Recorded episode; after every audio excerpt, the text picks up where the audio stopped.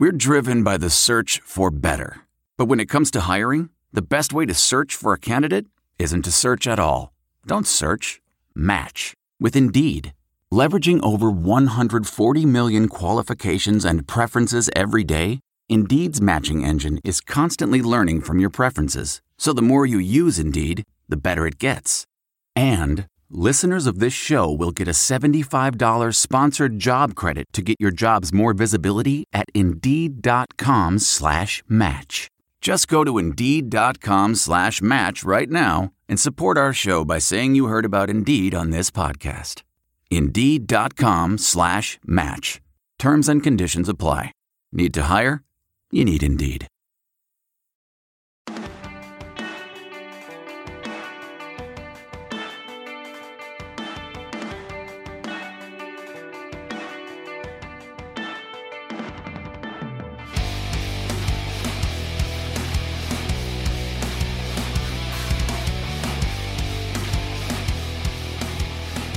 Okay, EJ, it is finally here, the last division in our yearly division by division off-season recap. Uh, this has been a multi-month process, as per usual. Each episode being uh, seems like progressively longer than the other, uh, and at this point, I think we'd make Quentin Tarantino blush with how long these things get. But uh, I'm excited. We are finally here at the AFC East, the eighth out of eight divisions that we're going over one of the more interesting divisions, I think, as well, because a lot of these teams are uh, very competitive with one another. I, it's hard for me to look at any of the top three and think that they are, you know, head and shoulders above everybody else in the division. Even the team that we both think is at the bottom of the division could still probably rip off a few wins from everybody else just because of the raw talent they have. The AFC East, it, it's uh, it's fascinating every year, but especially this year. But before we get into it, buddy, EJ, how you doing and what are you drinking? Well, those two things are related tonight, which is pretty cool. I'm doing great. Um, I got uh, a both a bootleg football listener and a Bears over Beers listener um, named Matt, who was in the area um, helping take care of some family members and reached out and said, "Hey, do you have any time?" And uh, we worked it out over a couple of days. We went and um, just prior to this and sat on a nice deck and had a couple of beers, got to know each other, and um, I I picked up the tab and he was sneaky. He knew that was going to happen. And he said, "Hang on, I got to go to my trunk and get something." So for the first time, I think in the history of bootleg, I got the free booze. Although it was given to both of us I have it. So, um, and and he is a bootleg listener, and he's been paying attention. So this this should make you fairly jealous. Oh, shut the fuck! What? uh, for those of you listening along on the audio only version, this is a fine bottle of Macallan 12 Sherry Oak Ooh, Cask. God. So All right. he knows. Well, us. well done. Well Yeah. done. Big kudos to Matt. Uh, fantastic guy and was super great to talk to. Huge fan of the podcast and just wanted to say thanks. So he got ostensibly us some free booze, but it's here at my house. So um, when you come up, I'll give you some. Oh man, I, sh- I should have brought my bottle of Macallan 12 up here. We could uh we could toast Matt together.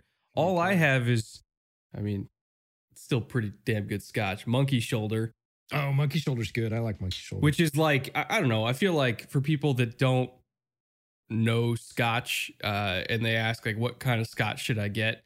One of my first answers is always monkey shoulder. It's like hitting right down the fairway in terms of scotch. Like it's it's a blend, but you get a little bit of the little bit of the smoke, you know, a little bit of the fruit, a little bit of the floral. It's it's like everything that's great about scotch all rolled up into one. Probably one of my favorite blends.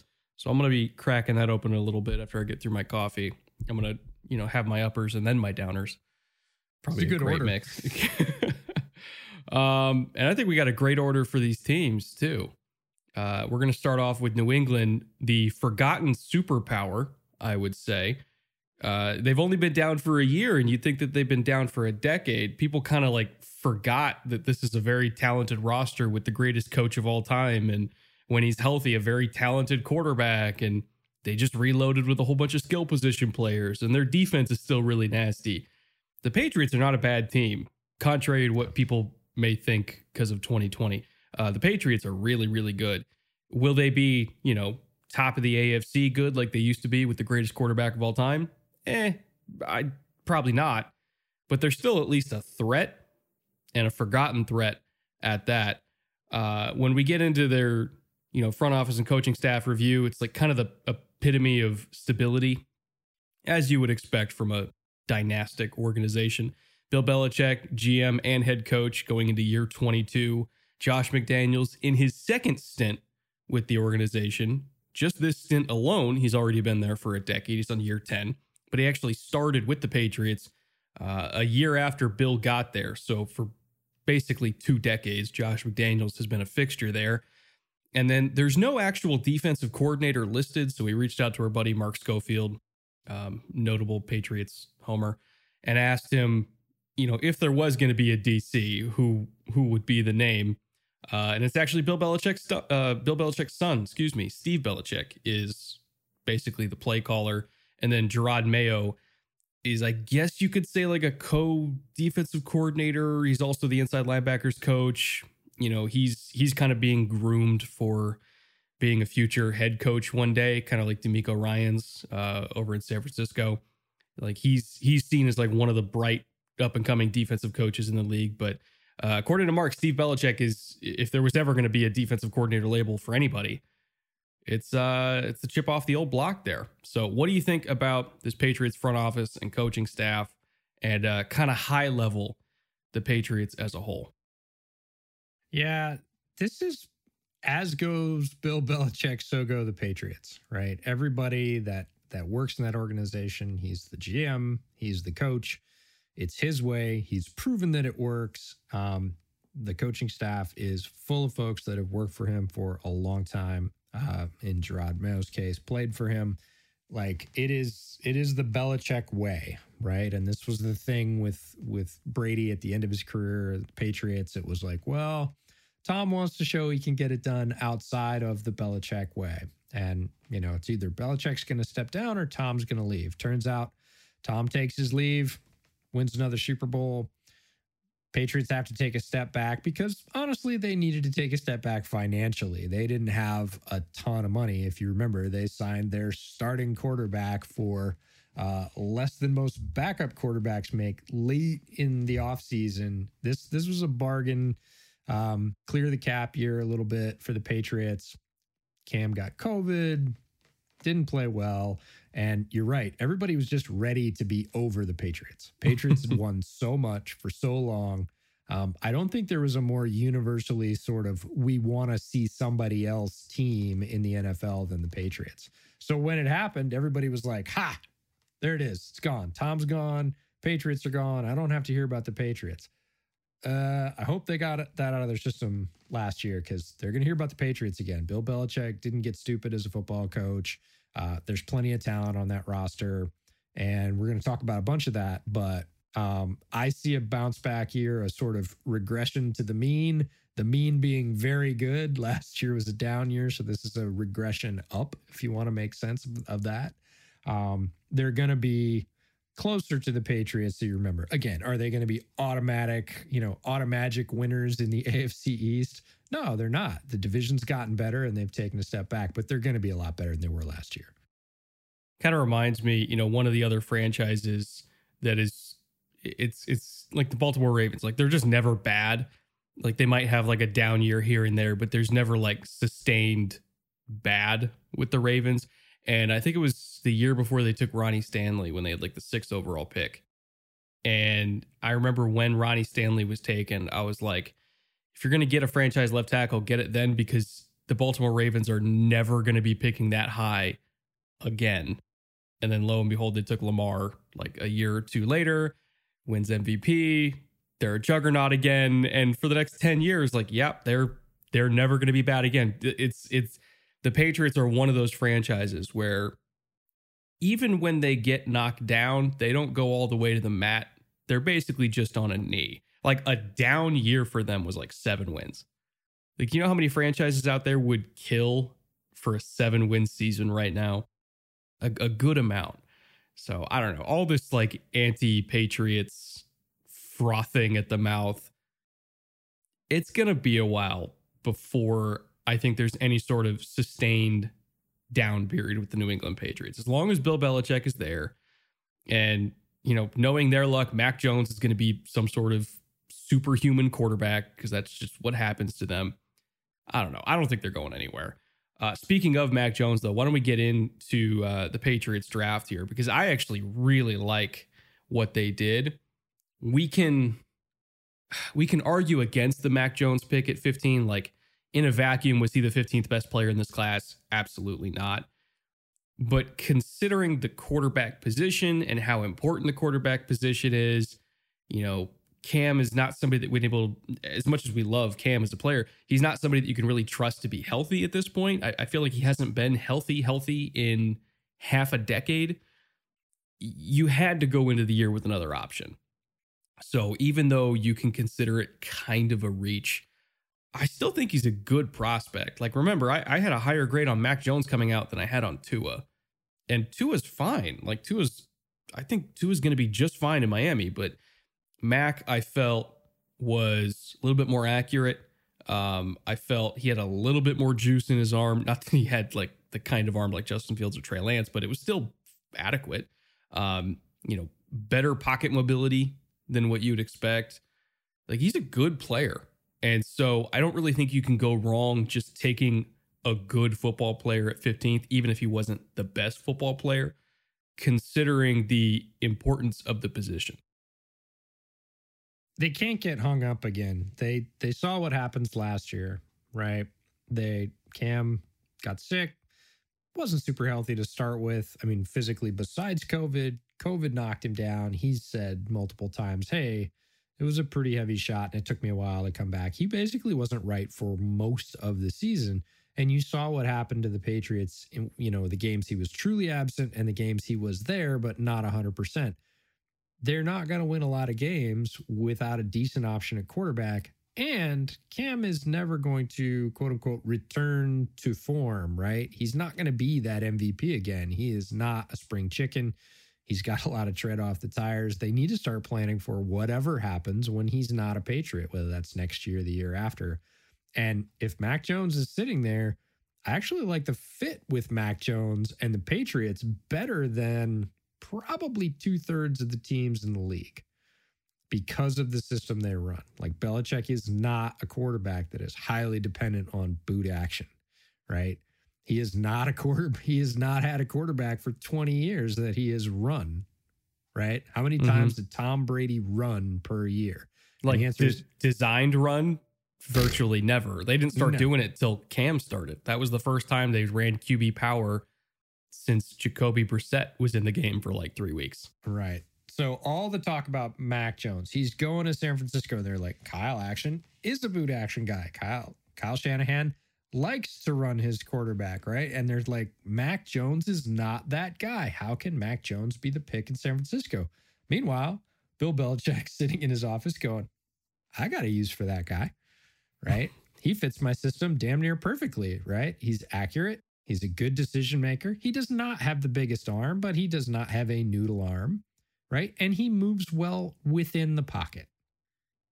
That sounds really familiar in New England, right? That sounds like a tailor made match for what they've done largely in their offense for the last decade.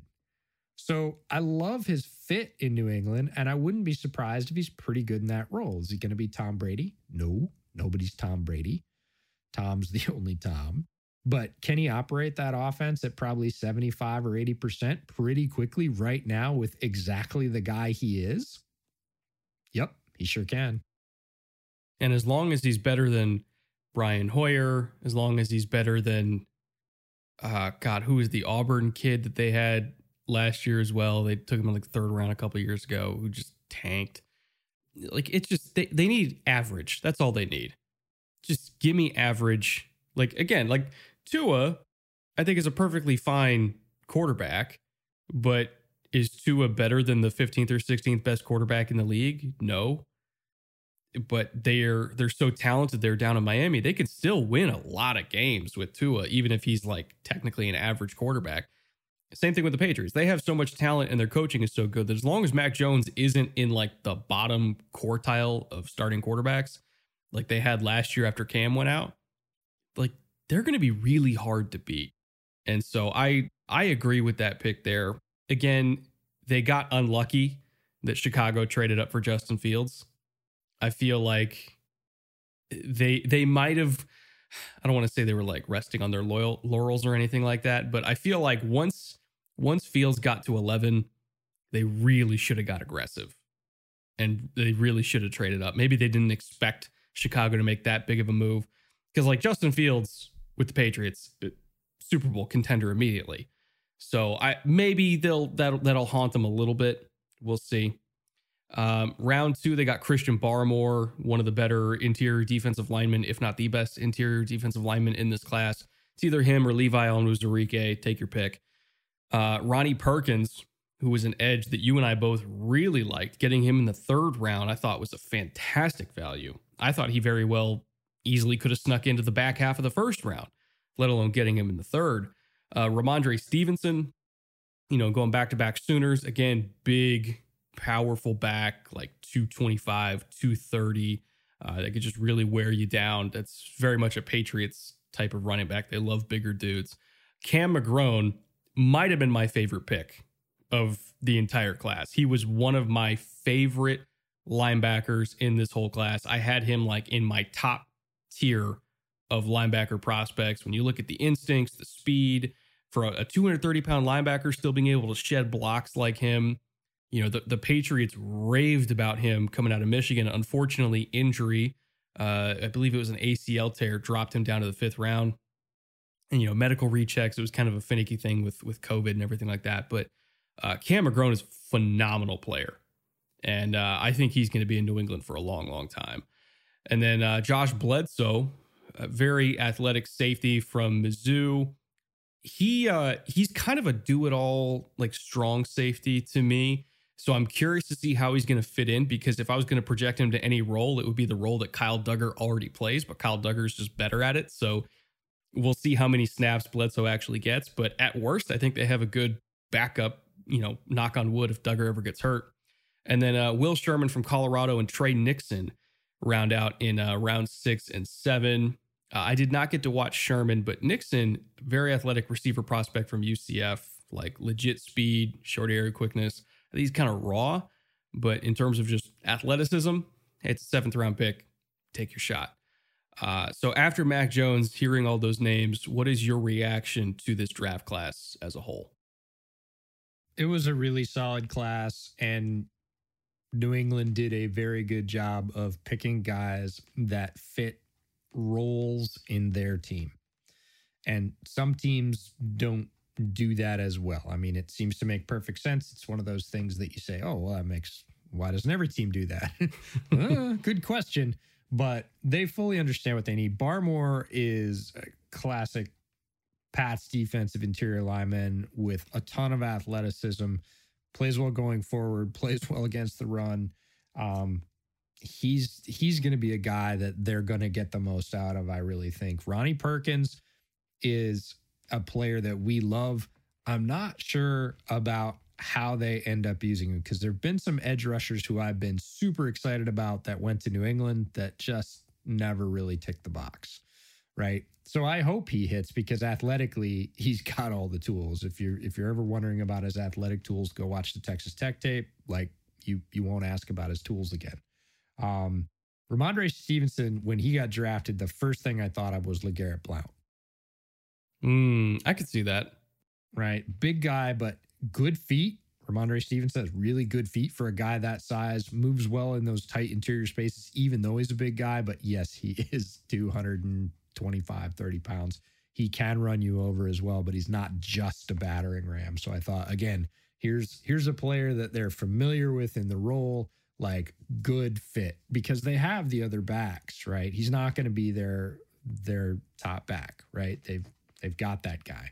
He doesn't even have to be their speed back. They've got that guy too. Right. So he fits a niche in their running back room that, you know, they've had guys kind of always in that role. they had a hole. They get him, you know, in the fourth, midway through the fourth, very good value.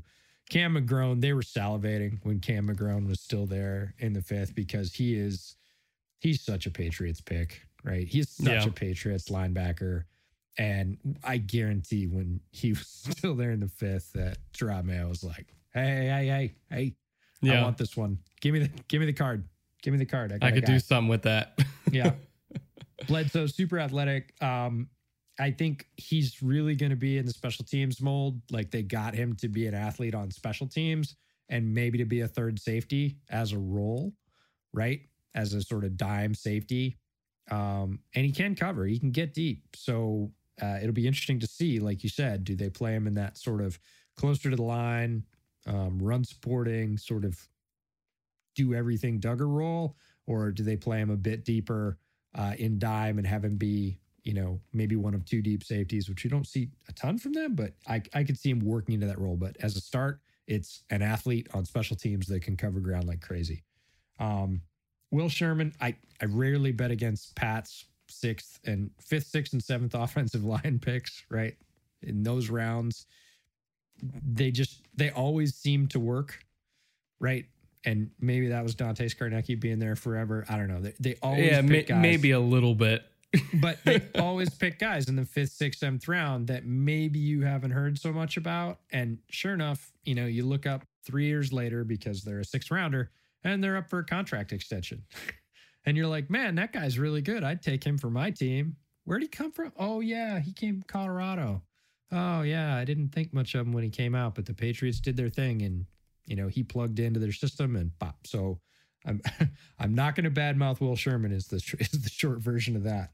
Um, and then Tre Nixon, I thought was an intriguing wide receiver. Um, Pats and wide receivers, they haven't done a great job. It's one of the areas where, kind of like edge, some of the edges they've got have been really good. Some of the very talented edges they've got have not sort of panned out in New England. Same thing with wide receivers. Um, both free agents and draft picks. They they haven't haven't really dialed that one yet, right? They've- Well, what's weird is the most successful wide receiver additions that they've had over the last 15 years were all guys that they didn't have to pay a lot to acquire, whether it was trade, free agency, or draft. Look at Julian Edelman. You look at Amendola. I mean, they they got Randy Moss for dirt cheap in a trade. Uh, Yep. Jakobi Meyers was like a UDFA, I think Mhm. they like Deion Branch, I think they signed him for like nothing and he was their number one for a year. Every single year, their best players are the ones that they never pay for. And then they go out and they spend a first on like Dobson or uh, no, N'Keal Harry was the first. Aaron Dobson, I think, was a second rounder. And they like, we'll see what happens with N'Keal. Supposedly he's having a better camp this year, but you know, Jakobi Meyers outplayed him and they spent By nothing on him by far, and they Yeah. spent nothing on him. So it's it's just kind of a weird paradox where the less they spend on a guy at the position, the better he ends up being. Well, as a seventh rounder, then he's got a great shot. I'm just saying he's gonna be the number one receiver for a decade. Um, UDFA. Speaking of UDFA's, so uh, this is weird. They Yep. have they have one. Like we see all these UDFA classes that are like 15, 16 guys. The New England Patriots, who were not coming off like a very good year, like the roster needed a lot of turnover. And they signed one UDFA, which was a kicker, Quinn Nordin. To the like maybe they signed more. We cannot find that information anywhere. You go on Ourlads for their depth chart. He is the only one listed. We cannot find any other UDFAs that were signed other than Quinn Nordin, which is the weirdest thing I can remember seeing in terms of a UDFA class in a while. All right, I'm gonna go on my mini soapbox. This bugs the shit out of me. That they only signed one? Yep, Why is that? this bugs the shit out of me. It reeks of arrogance. Arrogance. It is it is absolutely an arrogant stand to take from a personnel standpoint, right? Here's a team that underperformed last year and and Patriots diehards will say, "Yeah, but like half the team opted out for COVID." Yeah, a bunch of guys opted out for COVID. Was it 5 guys? Maybe 6?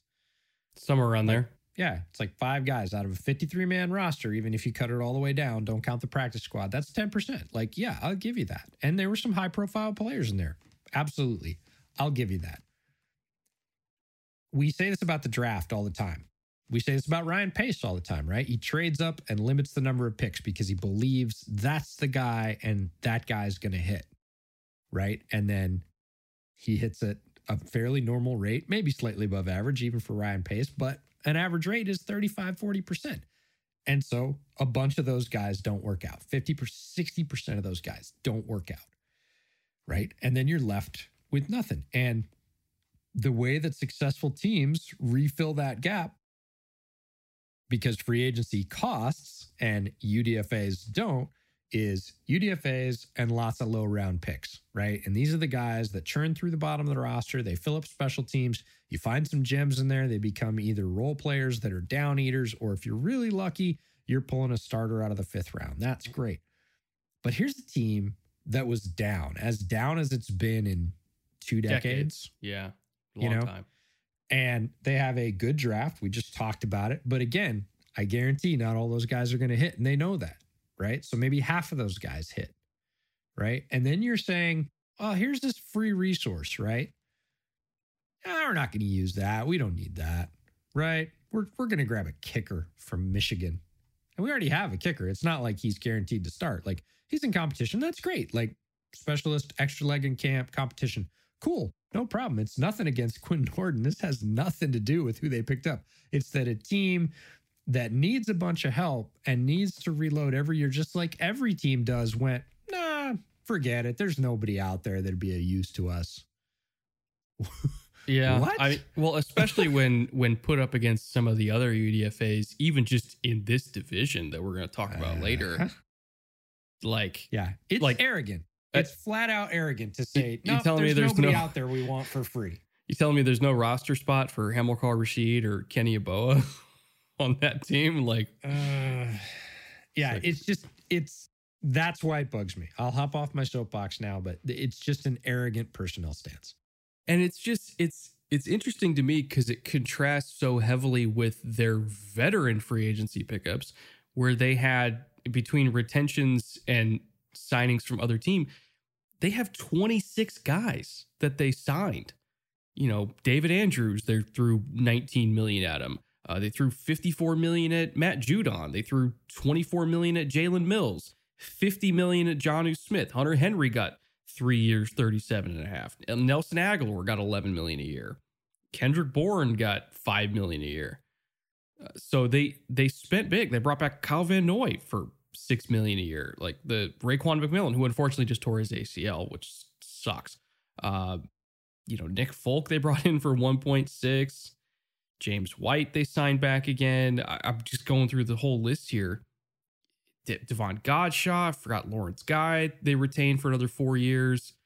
Uh, I mean, God, it's it's it's insane how many, um, how many how many dudes they signed for multi million dollar contracts but then didn't take advantage of all of these very talented players that we've been talking about all summer long. We highlight the UDFA classes for every single team in the league. And for the vast majority of them, we said, oh man, I really like that guy. I would have taken him, you know, three rounds in. I would have taken, like, Ar'Darius Washington was like a, a late day two talent that the Ravens got for nothing. And the Ravens are stacked just as much, if not more so, than the Patriots roster wise. They still picked up Ar'Darius Washington. You're telling me they didn't that New England didn't want to pick up a whole bunch of free talent when there was a whole bunch of free talent available? It's just weird. It's weird how they prioritized all of these veteran free agents. And by the way, these are good players that they signed. Like they had a good free agency class. It's just I don't understand why they didn't augment that with cheap dudes to round out the roster. I I don't know. It's just a weird yeah, decision. And for the, all those folks that say, "Oh, they didn't do the UDFA thing because they actually spent big in free agency," right? That would be a valid argument if UDFAs costed anything, but they don't. They literally don't count against your cap because they're not in your top 50 players, right? Typically, you're not grabbing UDFAs who are starters, right? You're grabbing UDFAs that are going to fill your practice squad maybe a couple of UDFAs make your roster as bottom of the roster guys, but they're still not going to count against your cap. So it's not that, Yeah. oh, they spent all this money in free agency, so they didn't have any left. Not true. Like they, they could have absolutely afforded them financially. So it's just a super odd, like mail it in kind of like, ah, we decided we didn't want to do UDFA this year. And it's like, Plus, like What? they're not even strapped for money. They have 13 and a half million left. no, Like, they they're- absolutely, I was just trying to sub out that argument of like, oh, they can't afford it. No, they totally can afford it. One, because UDFAs don't count against your cap most typically. And two, they still have money. So that's not the argument. They just literally chose not to. And when you look at all the talent that, again, we've highlighted all summer long that was in the UDFA pool, even in a largely reduced overall draft pool, this was one of the smallest overall draft pools of players in many years because of COVID and all the opt outs and everything else. Guys getting a sixth year of eligibility. It was just one of the overall smallest draft eligible classes there's tons of guys out there with talent. Don't tell me that there's not some talent that they could have picked out and they they chose to go after basically zero of them. No, no offense to the kicker from Michigan. Yeah, I don't know. Just a strange offseason for New England. Uh, an overall positive one, by the way. I don't want to leave this For like sure. a like a bitter taste in the mouth of Patriots fans, like we're shitting on the team. They're a Mhm. good team. They had a good Yeah. offseason. I feel like they reloaded and they're absolutely going to be playoff contenders, probably division contenders. Like they're good. It's just we uh we if It's I'm a, weird Patriots footnote, it's a weird footnote and it- it's it's just kind of a, an interesting bitter dessert on the top of what I thought was a very good entree in in the draft and you know in their coaching staff and everything like that. It's just odd, but I don't know. Speaking of things that aren't bitter, Dude, oh, that Macallan treating you good, huh? oh man, the sherry cask finish is. If you haven't had it and you're at all interested, get to it. Good stuff. It's uh it's Smells great too. there's a reason why Macallan sells a shitload of bottles of that every single year. And you can say it's all about branding, and it's like, nah, that kind of branding isn't as successful without a really good product. And No, they make they is- make a damn good scotch. it's that's beautiful stuff. Like so, thanks again to Matt. That's just tremendous stuff. Uh, why don't we get to Buffalo here? The uh, Should we you know- shuffle off? oh god, get out! I'll out. show myself out. That was that was a lot. You, of fun. you've been waiting all show for that, haven't you? all Jesus. summer actually. Jesus Christ.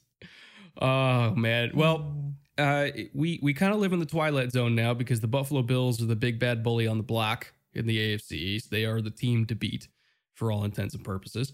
Uh, also, kind of a picture of stability, just like New England. When you look at their front office and coaching staff, Brandon Beane, year five, Sean McDermott, year five, Leslie Frazier, year five, Brian Daboll, year four. Their power structure has been together for a, a pretty long time now.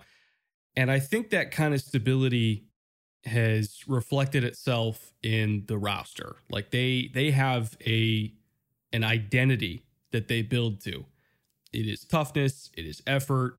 You know, they they have their fair share of like just athletic freaks and everything like that, but it seems like they don't prioritize in terms of how they build their football team. They don't prioritize like just taking a whole bunch of freaky dudes and figuring it out later. Like it's like they they're like we want to take the team captains, the hard workers, the smart guys, the disciplined players. We're gonna win with discipline and toughness, and then kind of like intersperse a few freaks here and there, like you know the Ed Olivers, the Stefon Diggs, Josh Allen. I think you can consider a freak, but like the meat of the roster, it's like Micah Hyde. You know, it's it's Tre'Davious White, who, as great as Tre'Davious White is, like athletically speaking, he was not a very impressive cornerback prospect. He was like a 30 30th percentile athlete at corner, but he's really smart, he's really disciplined, he's really tough, and that made him an elite player. Those are the kind of traits that Buffalo has built this team around, and I think it's it's been a very successful formula for them. Yeah, and that continuity, they set the course. So we talk about the most successful organizations and what they have, right? And it is a GM that knows what he's doing, a coach that also knows what they're doing, that mesh, that don't fight, right? They are able to talk about what they need, come to a consensus, resolve their differences, and not be like, well, that guy is not either getting me what I need or that guy's not using what I got him the way I thought he should, right? That's when you start to see a rift and you start to see it affect the on field performance. Beane and McDermott came in together, and you can tell they sat down and said, What do we want to do? What do you want to do? What do I want to do? Is that the same thing? They probably had most of that vision hashed out when McDermott got hired, but they really sat down and dialed it in and said, What are we looking for? Where are we going to spend? What are we going to prioritize at each spot? Right. And they started out and they said, This is going to take two and a half years right? From where we are, this is going to take two and a half years. We're going to get better every year, but we're not going to be there for two and a half years. And you can see that they set that plan and it worked. It doesn't always work. Everybody sets that plan. Well, most everybody sets that plan. And it's largely working because of Josh Allen's development, right? Josh Allen's development last year was historic. Like looking at the kind of jump he made from two years ago to last year, there isn't a precedent for it. Like, there's no other case you go, oh, jo- Josh is just like, he's not just like anybody. He's just yeah. like Josh. There's nobody else like that.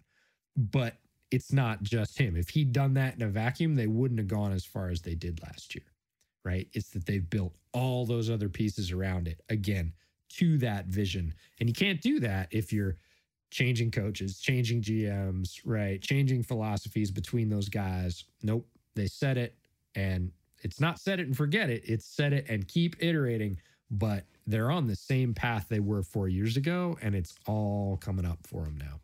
It's, you know, the Dion Dawkinses, the Jon Felicianos, uh, the Matt Milanos, the Jordan Matt Milano's the one I always think of as like if you need one guy that's almost like Mr. Bill, right? Yeah. It's it's that's what you're talking about. What do they want? They want Matt Milano, right? Yeah. And some people like might say, well, there's better linebackers. That's true. Right? Are there better linebackers for the Bills? And we talked about this when he was getting his contract extension, right? And the answer is no, you can tell they paid him. Mm-hmm. Right? Because he is what they want right? There's a there's a statement that does says, "Don't tell me what you want, show me your budget, and I'll tell you what you want." Right? Their budget says Matt Milano is exactly the guy they want. And I think it speaks to the culture they built too. That the Buffalo Bills are what Matt Milano wants as well. He he did not get as much money from them as he could have gotten right. in a lot of other like you look like uh Darius Leonard's getting like 20 million a year.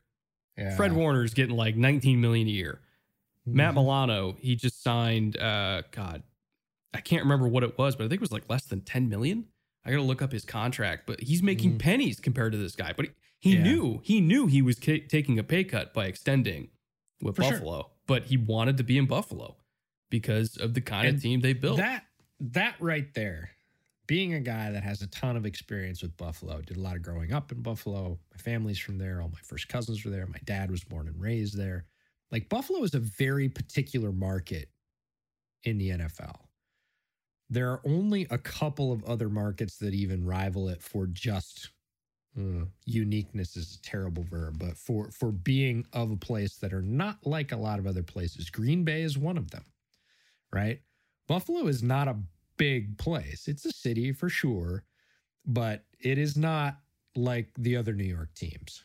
It is not like the LA teams. It is not like Atlanta or Dallas or Miami. It's a big small right? town. Yeah. It is a big small town and uh, for a lot of NFL players in the past who've gone there, they've said they've been quote unquote bored. Now, guys that have thrived in Buffalo have typically be typically been guys who really enjoy outdoor activities, right? you know, the duck hunters, the fishermen, like those guys love it in Buffalo. People that like big, wide open spaces, you know, they can get that stuff in Buffalo for a lot cheaper than they can in almost any of those other markets. But for a long time, Buffalo was not a destination, right? They had to pay a lot more to get premium free agents to get there after the drought or in the drought after the Super Bowl years. Now you've got guys looking at it going, huh? So they're the big dogs on the block. New England isn't anymore. Uh, they're winning, right? They're in the they're in championship games against Kansas City. Like this is this is a place I can go. I can have professional success. My money can go pretty far. And they've got a culture in the building that I want to be a part of. Right. And are taking less to do it. That that right there, that little microcosm of I'm taking less to go to Buffalo, putting those two things together is a testament to Beane and McDermott. I just looked it up. Uh, so Matt Milano's contract runs through 2024. Darius Leonard's contract runs through 2026. The highest cap hit Matt Milano will have over the life of the contract is 11.7 million dollars. The highest the highest cap hit that Darius Leonard will have is 23 and a half, literally double. Yeah. You're telling me that Darius Leonard is twice the linebacker that Matt Milano is? Fuck no. I'm not. Hell no. Like it's it is one of the best contracts in football. And it's not even close. And Beane has done this. Beane has been ahead. He has been a step ahead. So our buddy Brad Spielberger, who works for Pro Football Focus and is the the guy I cede to on almost all contract logic, is a huge Beane fan because Beane is one year ahead on everybody. Right? All the guys he needs to go get. Tre'Davious White, like he's he's a year ahead. He got Milano for nothing. Like he's a year ahead. He doesn't wait until he's pressed. It's the opposite of what Chicago's done with Allen Robinson, right? Which is wait and wait, and then it's not, and then it's going to be franchise tag, and then it's going to be the most and more, and he's probably going to leave anyways now. Whereas Beane's like, uh, well, Beane and McDermott, right? It's that early identification, key piece. We're going to get in before the market goes nuts. We're going to give them a deal. We're going to promise them a role and people are buying in, right? That doesn't work if the team's not winning. right? If you're if you're a perennial cellar dweller and you go and go, "Hey, I want to lock you up early for less." People are going to be like, "Screw that. I'm going to free agency." Yeah. But it works in Buffalo because of the whole the culture they built within the building. The results they're getting on the field, like it all comes together and and Beane is doing a masterful job right now. Well, look at Dion Dawkins, who Same is thing. a great left tackle. They signed him, I think, before before Trent Williams got you know a massive truckload of money. His highest cap hit he's ever going to get is thirteen point nine, which is again like that's like 55 60% of Laremy Tunsil's average like he's dirt cheap like Josh Allen they they got him before Baker and before Lamar signed so I think Josh is like 46 million or something on average, 45, 46. It sounds like a lot, but just wait for Lamar to sign. He's an MVP. Wait for Baker to sign coming off a year that we expect the Browns to make a deep run. Yeah. It's going to be dirt is, cheap. Baker was the happiest guy ever when Josh Allen oh, yeah. signed. He's going to get fifty was, million a year. Yeah, he was like, mm-hmm, okay, thanks, appreciate that. God, yeah, Brandon Beane, man, he just he Quiet really assassin. knows really knows what he's doing. Yeah, if you um, talk about GM of the year candidates, he is not the first, he is not the third, he is not probably even the fifth name off people's lips. That's wrong. He yeah, should be. He's he's a top 5 GM in my opinion. Yeah. Um and speaking of GMs, why don't we talk about uh, what he did in the draft? Now, I will say I was not a fan of every single pick here, but the reverence that we give Brandon Beane is that we kind of give him the benefit of the doubt that he knows what he's doing. But I will say, uh, Greg Rousseau at pick 30, Boogie Basham in round two. Like, I like Boogie Basham as a player, but does it strike you as odd that when you look at their depth chart, so they have AJ Epenesa, who they took in the second round last year, Boogie, who they took, Rousseau, um, Mario Addison like they have basically the same defensive end like four times on their roster. It's like we like bigger dudes that set a good edge, that have inside outside versatility. The only, I guess you can call them like smaller, speedier, sure. bendier guys is Jerry Hughes. Yeah. And Jerry Hughes is kind of getting up there in years. I was gonna say, who is not a spring chicken? Not a spring chicken, but like it's it's just interesting how again we talked about they build to an identity. It's not necessarily necessarily athleticism, it's size, discipline, and toughness. and they figure out the rest. Like they like the Ros- the Rousseau pick and the Basham pick in particular, I was like, okay, what's this going to mean for Epenesa? Like, are they just all going to play 30% of the snaps because they're the same dude? Well, I think Rousseau is really interesting because as you were going through your sort of opening soliloquy about toughness and they don't take a ton of athletic freaks and whatever. I mean, that the book on Rousseau is holy cow. What a what a nuts athletic profile, right? In terms of his length. I mean, he's he's huge, right? Yeah, he's, just this, he's not quick or fluid at all, though. No, you know, I, no, but he's he's you know athletically. You look at what he can do. Now he doesn't do it on the field. That's the the hit that you know he doesn't do it on the field consistently. Is what I should say. That's the hit that both you and I had scouting him. Is you look at him like stand up and lock somebody out with those massive arms, and you're like, okay, this you know there's potential for all of this to work. And you know he looks like he looks like a basketball center, right? He's mm-hmm. he's like that big. But yeah, it doesn't it's not all the pieces working together. So all like the pieces are all there and you see them sort of independently. And when they do come together, one of the games I scouted, Louis Riddick was doing the call. Mm. And, you know, they the narrative was that Rousseau was the guy. And so when he made a play, it was, whoa, look at what Rousseau did. But as you watched the whole tape, not the highlights, that's the secret, right? You were like, wow, there's a lot of plays where, uh, okay, he got stuffed on his first move. No, he stopped. No, he's on the outside. He jumped. That's nice. Um, you know, but it he didn't have the consistent level of impact that either of the other two guys coming out of Miami off the edge this year, I thought did. So Rousseau to me was a bit of a okay, and you know, you see what's something. interesting. What's interesting about those two other guys you mentioned, though, is they weren't on the team with Rousseau in 2019. They were both brand new to the Miami roster in 2020 as mm-hmm. transfers. Well, technically, uh, Phillips was a transfer out of retirement, I guess is the best way to put it. But it was interesting how Rousseau's value, I felt, was really high before the season started because he was seen as like the guy on the Miami defensive line. And oh my God, what are the Hurricanes going to do without Greg Rousseau? And then all of a sudden, Phillips comes in and is better.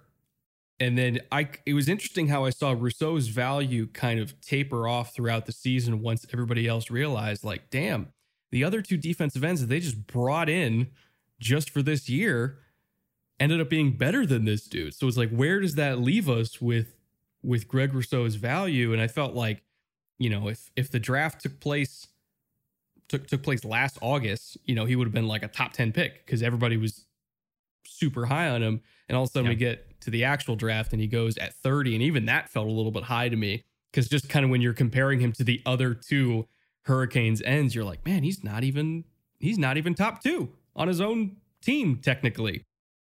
Yeah, it reminded me a little bit, and Buffalo has done this with high picks. So the only way I, well, kind of how I justified it in my head is it reminds me of the Tremaine Edmunds pick.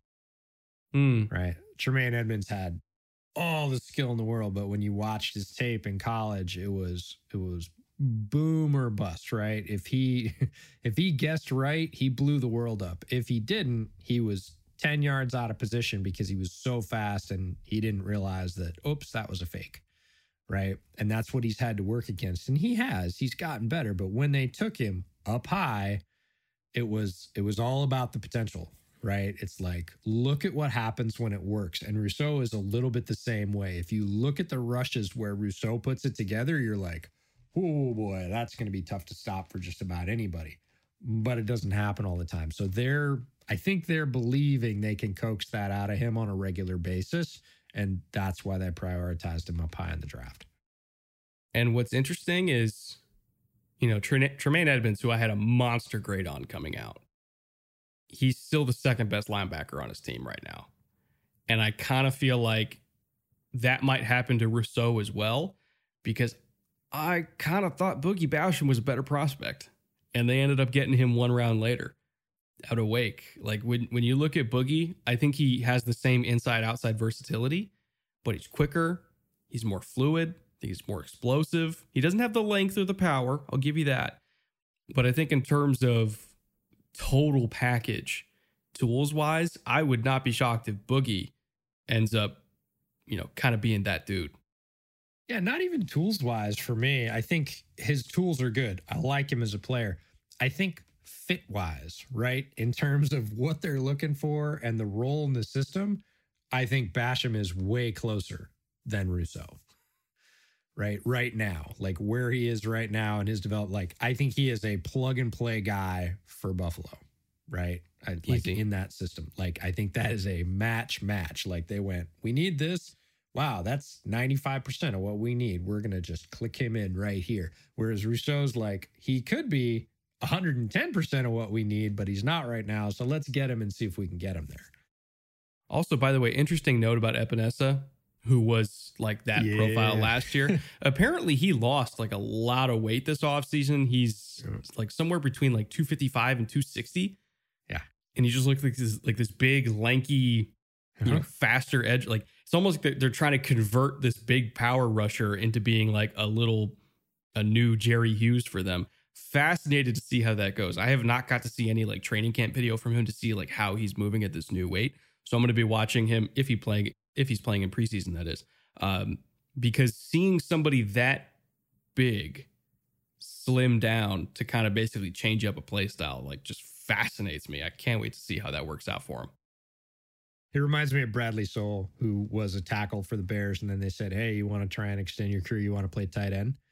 And mm. he didn't. I mean, oftentimes offensive linemen lose quite a bit of weight in the off season and then they start gaining it back to get ready for training camp. Well, he just kept losing.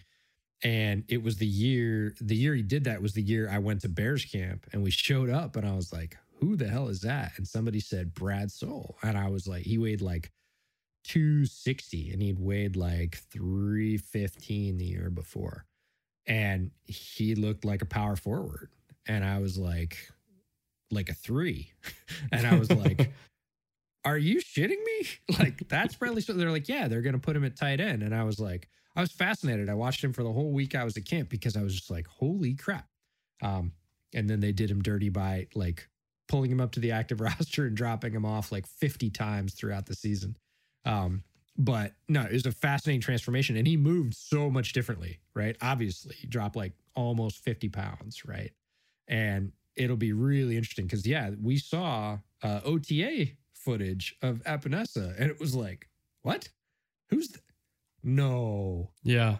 I, have yeah. I've seen pictures of it, and he it's it's it's like a jarring image from just yeah. what I remember from AJ last year and at Iowa, where he's just this big yoked up dude, and now he's like this kind of gangly, yeah. spindly. You know, we should ask Drew. We should reach out to our our Rock Pile Report guys and see what they've heard about how that's going. That experience. Yeah, because I haven't gotten to keep up too much with Bills camp so nah, far this year, but it's it, they're kind of just that juggernaut in the background where it's like, yeah, I'm assuming they're going to be good. They're fine. You know, I haven't got haven't got to dug too much into them.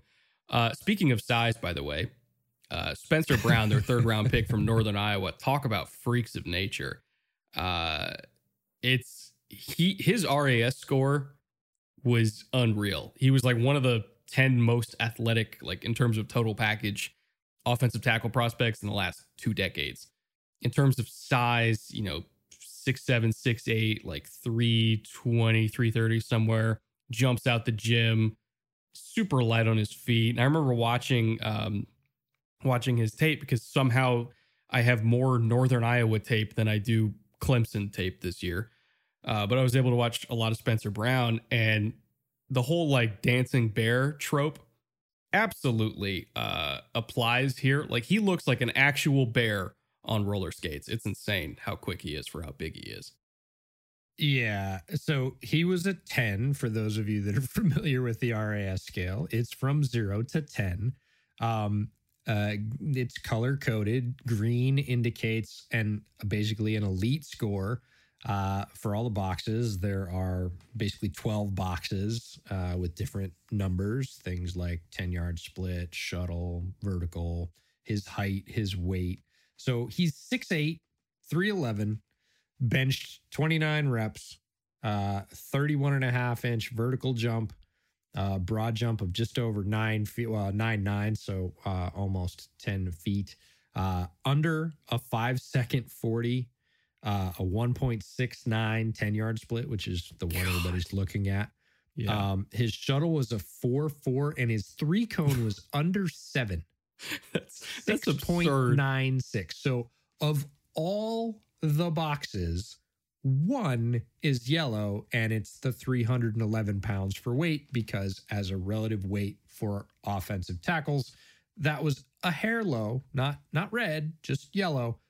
Every other box is green, right? Every other box indicates a, a score, you know, in the top 10%. It's ridiculous. 34, almost 35 inch arms, 34.75.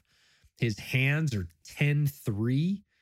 Um, this is just a massive human being that can really move in every direction. So, what what know, was his three cone again? it was under seven. It was 6.96. That's almost equivalent to Joey Bosa. Yeah, it's 9.99 on the scale for athletic tackles. That's Or for- for- absurd. Us, yeah, offensive tackles. There are there, there are guys, I swear, that have played receiver that are not under seven.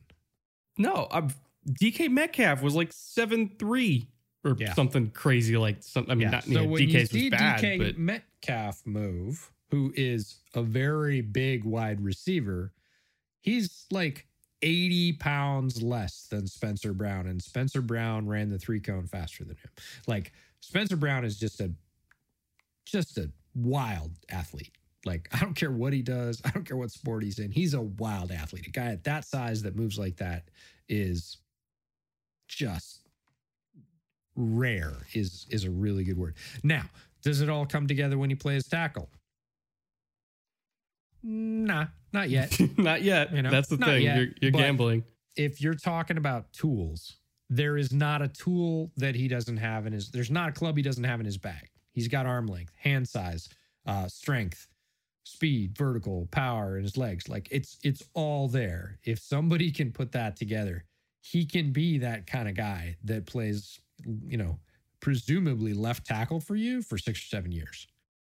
Well, the good thing is they don't need him to because they got Dion Dawkins for dirt cheap, so they're never letting him go. And that's why that's a perfect fit, right? Is he can slot in. He doesn't have to play this year. If he went to a team that said, "Oh, we're going to take you. We're going to take you up high," and that means you have to play this year, it would be rough.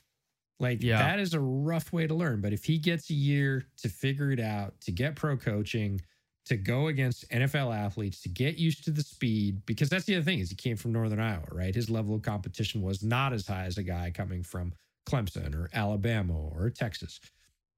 So, you know, he has to figure that out, but he has time. They don't have to play him. God, what a what a pick! What a pick! Might have been my favorite pick in this whole class.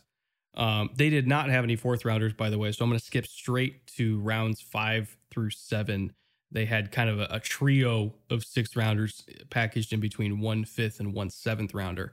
Tommy Doyle, tackle from Miami of Ohio. Marquez Stevenson, the speedster out of Houston, as if they didn't have enough speed on the receiving corps already. Damar Hamlin, uh, safety out of Pittsburgh. Um, not like crazy athletic freak, not necessarily uh, like Paris Ford in terms of where you look at his pro day and you're like, Ugh, but you know, kind of right down the pipe, you know, average athlete, better tape than athleticism, in my opinion. Uh, Rachad Wildgoose, the corner out of Wisconsin, who I did not get to watch. He was one of the Wisconsin guys that I didn't get around to.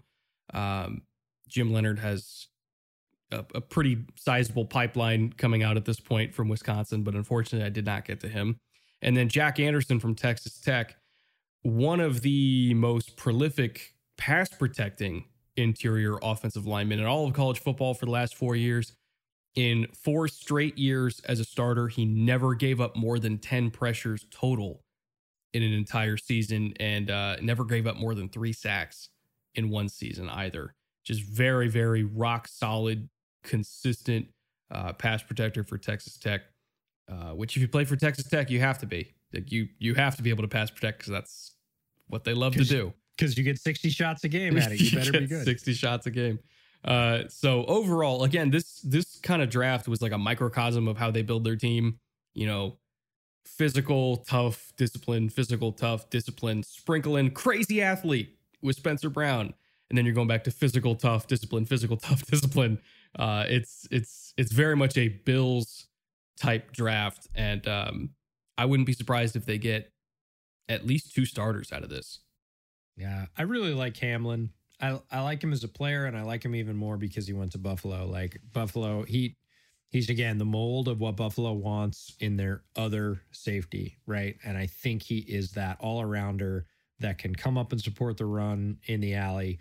He can go pretty deep. Is he a true single high? Go deep with your speedster safety? No, he doesn't have the tools for that. But can he cover a lot of guys? He can. He's quite fluid. Um, he'll hit. He's physical. He's got good size, not great size, good size. Again, right down the middle, like you said.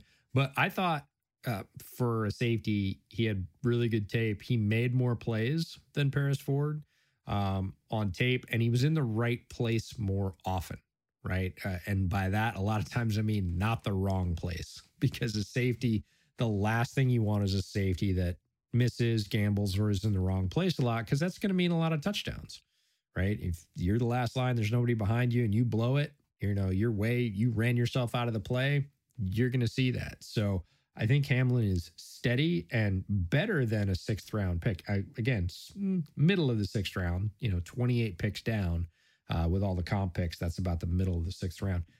I think he's better than that. So we'll see.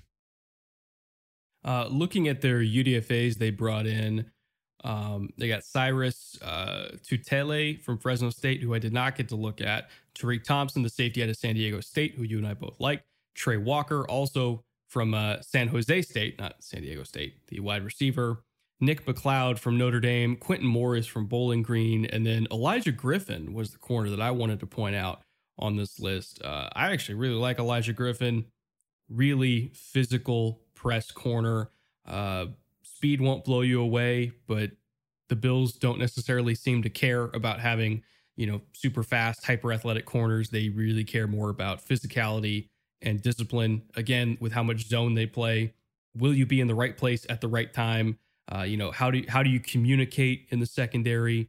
You know, uh, it, they they really place a premium more on that so that they know that you can actually like fit in with the unit and communicate communicate efficiently and be in the right spot rather than just raw athleticism.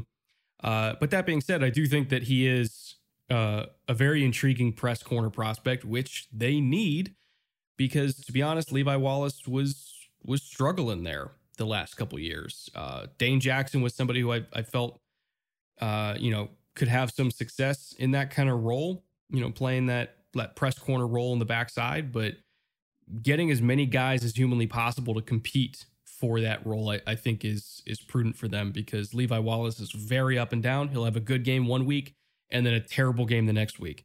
Um, and I just feel like his consistency isn't where they need it to be. So bringing in a guy like Olaijah Griffin, who I think has a very decent shot at making the team, I'm I'm all aboard for that for that move. Yeah, two other guys in that class I thought were good. Quintin Morris was the tight end out of Bowling Green, and I, I say tight end lightly because he was a wide receiver the year before that. He's one of those big-bodied wide receivers. They said, "Hey, why don't you put on about 15 pounds and go up to that 235, 240?" be a wide receiver that has more mobility. And he has some flashy highlights on his tape. He has some really good looks. Um, he has to work on some things, but he brings them that sort of speed and big play element uh, at the tight end that they don't necessarily have right now. They have, you know, Dawson Knox, and um, they are getting good play out of him. He doesn't, again, the UDFA doesn't have to come in and play right away and replace that but he brings them sort of another arrow in the quiver that they can work into their offense. Um, and one that, if he develops, I think Josh Allen would really like. And the other one's Tariq Thompson, who you mentioned. He's a flashy, fast safety out of San Diego State. And boy, he can hit. So he is a perfect special teams candidate. Um, I think he's the kind of guy that could work himself into a three safety rotation down the line. But right now, he better learn special teams and he can make an absolute impact, both literal and figurative there. Um, that's his path to the team. So I thought he was good enough. I had a draftable grade on him. I definitely would have taken him in the sixth or seventh round. He makes it to UDFA, and and Brandon Beane and his staff are smart enough to snap him up and say, "Hey, come on in and see if you can burn up some snaps on special teams for us." In terms of uh, veteran free agency additions, they they didn't really go out and you know get any major names here. Probably their biggest signing, quote unquote, was Emmanuel Sanders for one year, six million. Again, bringing in a, a veteran presence, um, a pro's pro, Emmanuel Sanders, like legendary work ethic, great guy to have around, uh, you know, young players like Gabe Davis and all them. Uh, perfect role model for them. They got Jacob Hollister, the tight end from Seattle. Uh, they re-signed Isaiah McKenzie. They brought in Mitchell Trubisky to be the new backup for Josh Allen, uh, which you know only one year, two and a half million for a backup quarterback. That's probably below average pay at this by, point. To be honest, by far, yeah, yeah. So that's not a bad deal. Like, say what you want about Mitch Trubisky, like he's worth two and a half million. Um, you know, Jamil Douglas they brought over from Tennessee, Efe Obada on a one year deal from Carolina. You know, they re-signed Levi Wallace, uh, who's going to be fighting for his job in camp, in my opinion. And then Taiwan Jones, uh, they re-signed, who's a special teams demon. You don't get a you don't get a job as a 33 year old running back unless you're really good on special teams, and Taiwan Jones is very good on special teams. So again, it's a it, it's a it's a Bills kind of free agency class. Like let's fill in gaps, let's bring in role players. Um, you know, let's help out the young guys with a with like an Emmanuel Sanders type signing. Overall, I I really like what they did in the offseason. You know, was it the flashiest draft? No. Uh, was it the best draft? Not even in this division. I don't even think it was the best draft, but I I don't think that they went backwards this offseason. And if anything, I think they just strengthened their strengths and Buffalo is locked and loaded for another Super Bowl run potentially. Yeah, I think the the stability of the coaching staff can't be overrated. Everybody thought Daboll was going to get a head coaching spot, and then there were going to be a lot of questions about, hey, will Josh Allen be able to continue his high level of play? Brian Daboll is one of the best play callers going in the league right now. He can keep a defense off balance like nobody's business. He does it as well as anybody going in the NFL right now. If you look at how he strings his game plans together, when he pulls the trigger, how he sets people up, and then comes back to a look that looks like that and gives them something else. Um, Daboll just, there's kind of no way he should still be in Buffalo this year, but he is. So that's probably the biggest deal. Um, I can't believe you're not going to talk about Bobby Hart. Do I have to?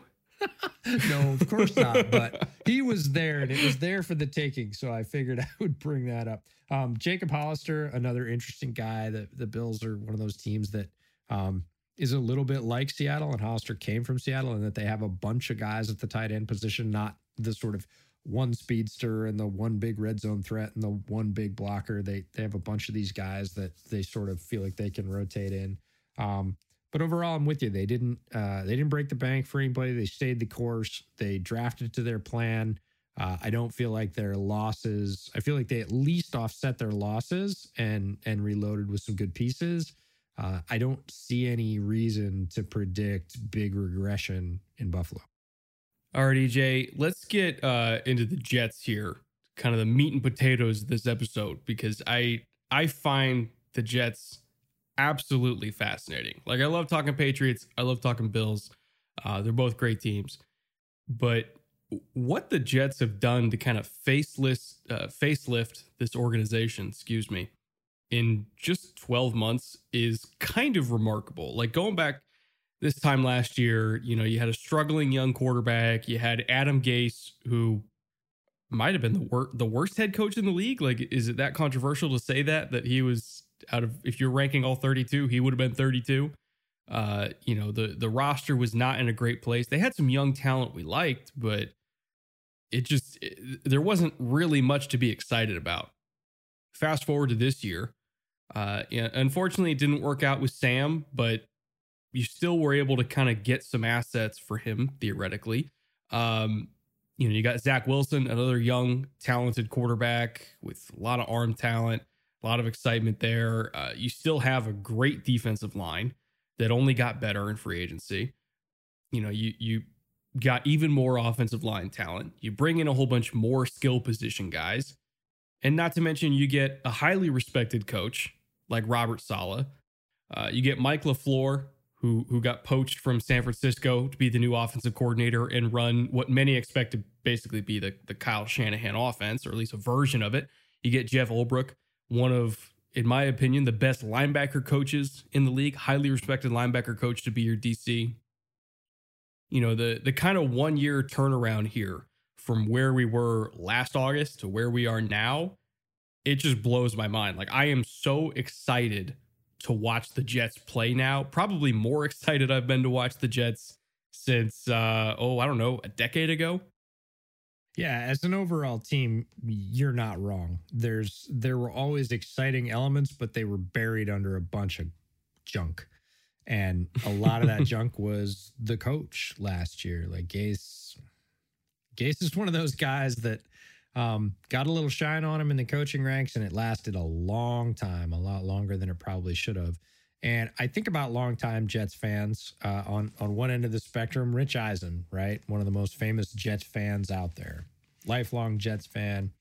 And then you know my buddy Kirk, growing up, who was saddled with it hereditarily. Like his dad was a Jets fan, and he was a Jets fan, even in the mid '80s when the Giants were rolling through the Super Bowl and everything else. Like he was like, yeah, I'm a Jets fan. He's been a Jets fan his entire life. I think about those kind of people and think, man, they got to be so happy, right?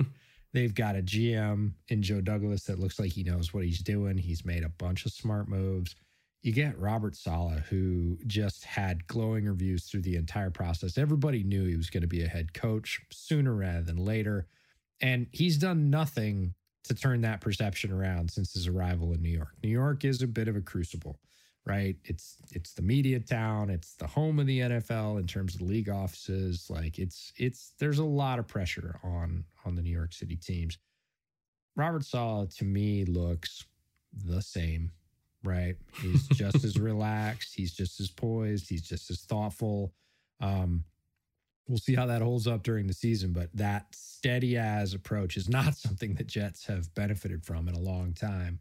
Um, uh, couldn't be more excited about Ulbrich as a defensive coordinator. LaFleur comes with great pedigree, right? He's got plenty of experience in the league. He's got family in the league um, that have all been pretty successful. And talent wise, you and I were excited about some of the talent that was there last year, but it was really hard to see it, right? You had to sit through a lot to look at the one guy that was making plays or the three guys that were making plays. And they've they've kept those guys largely and then added to it in some what I think is kind of spectacular ways. And there's still going to be growing pains. I want to temper Jets fans' expectations a little bit. It's not Super Bowl or bust this year. And I don't think anybody believes that in the building. Is it what they're playing for? Absolutely. It's what everybody's playing for. But if you asked them all, what do you think is your realistic expectation for this year? I don't think anybody in that building would be like, we're going to the Super Bowl. Right. Mm-mm. It's not about this year. That's not where they were starting. This isn't a team that was one player away or one play away from going to the championship game or anything else. This was a team that was bouncing off the bottom for a while. They know it's going to be a multi year reclamation project, but the way it's going, multi year might be two. Yeah, at at most. Like I I would not be surprised if if they are at 500 ish this year, just from raw talent on the roster and a kind of proven offensive system at this point. Like, I, well, I guess it's tough to say because you can't really go 500 anymore because it's a 17 no. game season. I always forget about that. Mathematically, you can't, which is super annoying because we can't we can't just peg yeah, them. It's like, oh, that's an eight and eight encouraging no thing, bounce back season. It's like no, no such like, thing as eight and eight anymore. But by the so, way, did I don't you know. hear uh, Zach Wilson's answer at the podium today about uh-uh. okay, so a reporter asked him a pretty good question like, "Hey, you know, I saw you take a chance with this ball. Could you tell me a little bit about that?" And basically his, his answer was fantastic. His answer was, "Yeah, like that's why we practice." So in that look, I'm going to try and fit that in there. And, you know, blank got his hand on it. And so the next time that's how I learn what I can get away with. Right. the next time I get that look, I'm probably going to check it down because I thought I could fit it in there. And I did, but he got a hand on it. So that's not going to happen every time. If I see that look again, I'm going to check the ball down. That's why we practice. So I'm going to push it a little bit more. And then as we get closer to the season, it's my job to start to neck that down because protecting the ball is the primary job of the quarterback. Like it was just a dead solid perfect answer from a young quarterback about this is how I'm figuring things out in a very logical progression. I loved it. It was amazing. And what people don't realize is like when a quarterback enters the NFL, A, they're learning new levels of speed because DBs are just faster in the NFL. They just are. And not only that, but the hash marks are different. So the space that a quarterback is used to throwing into from the hash marks, remember a lot of snaps are taken either left half or, or left hash or right hash. Not every throw is just going to be in the middle of the field where the spacing is even. The the hashes are at a different distance in the NFL. So the safeties don't have to cover as much ground on these far hash throws. That's what makes them so dangerous. If you're trying to hit a boundary ball to the far side of the field, like it's an extra like four or five yards that a safety doesn't have to travel. And by the way, that safety you're going against is going to be like Ashtyn Davis, who, even if he's like the third safety on the Jets, he was still one of the best safeties in all of college football and a better safety than you ever played against at BYU. And he's like the guy you practice against. So it is a learning experience. And I absolutely respect that answer because until you experience that different level of speed where you have like a three time All American track athlete as the dude you're practicing against. Oh, and by the way, he's not spaced out as much as he was in college because of the different way the field's painted. You don't understand it until you throw it and get picked. That's why Patrick Mahomes threw a lot of picks in practice as a rookie. Like Andy Reid literally told him, is like, you have freedom to throw whatever you want to throw and get picked as many times as you want to get picked because that's how you learn. Same thing for Zach Wilson. So I agree. That's a perfect answer.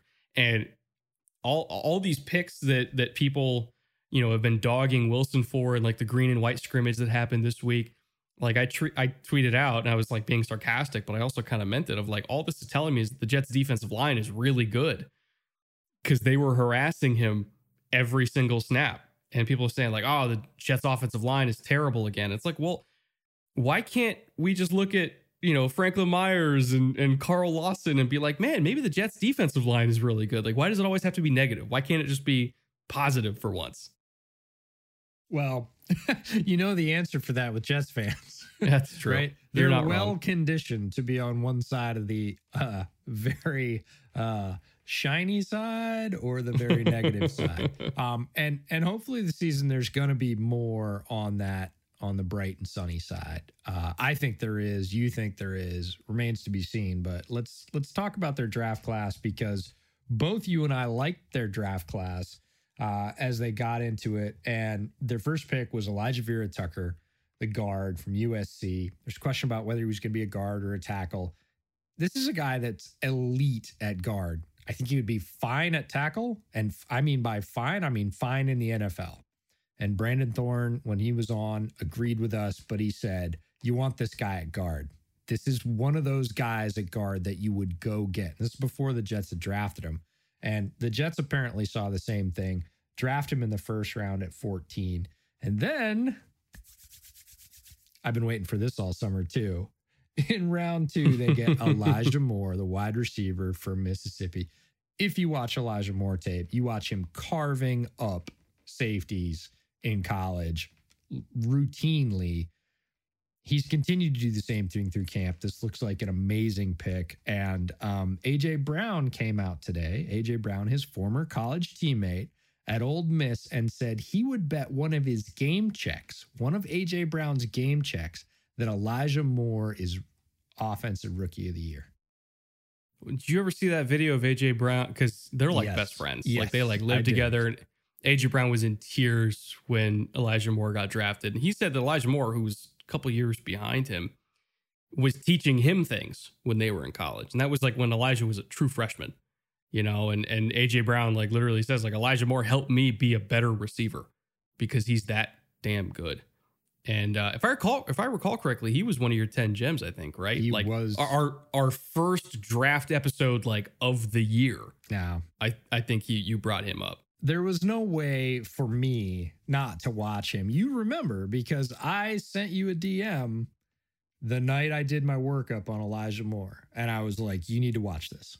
And you're like, "I haven't gotten to him." I was like, "No, no, no, I don't care."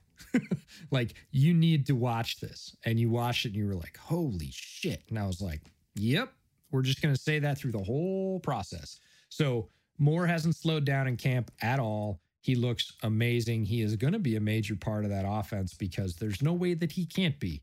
Um, he is that good. Um, they didn't have a third round pick. Then they go to the fourth round. Top of the fourth round, they get Michael Carter, the quote unquote other back from UNC with Javonte Williams, uh, who was not that much of the other back at North Carolina. When he came in, there was very little drop off. Very different player than Javonte Williams, but incredibly effective.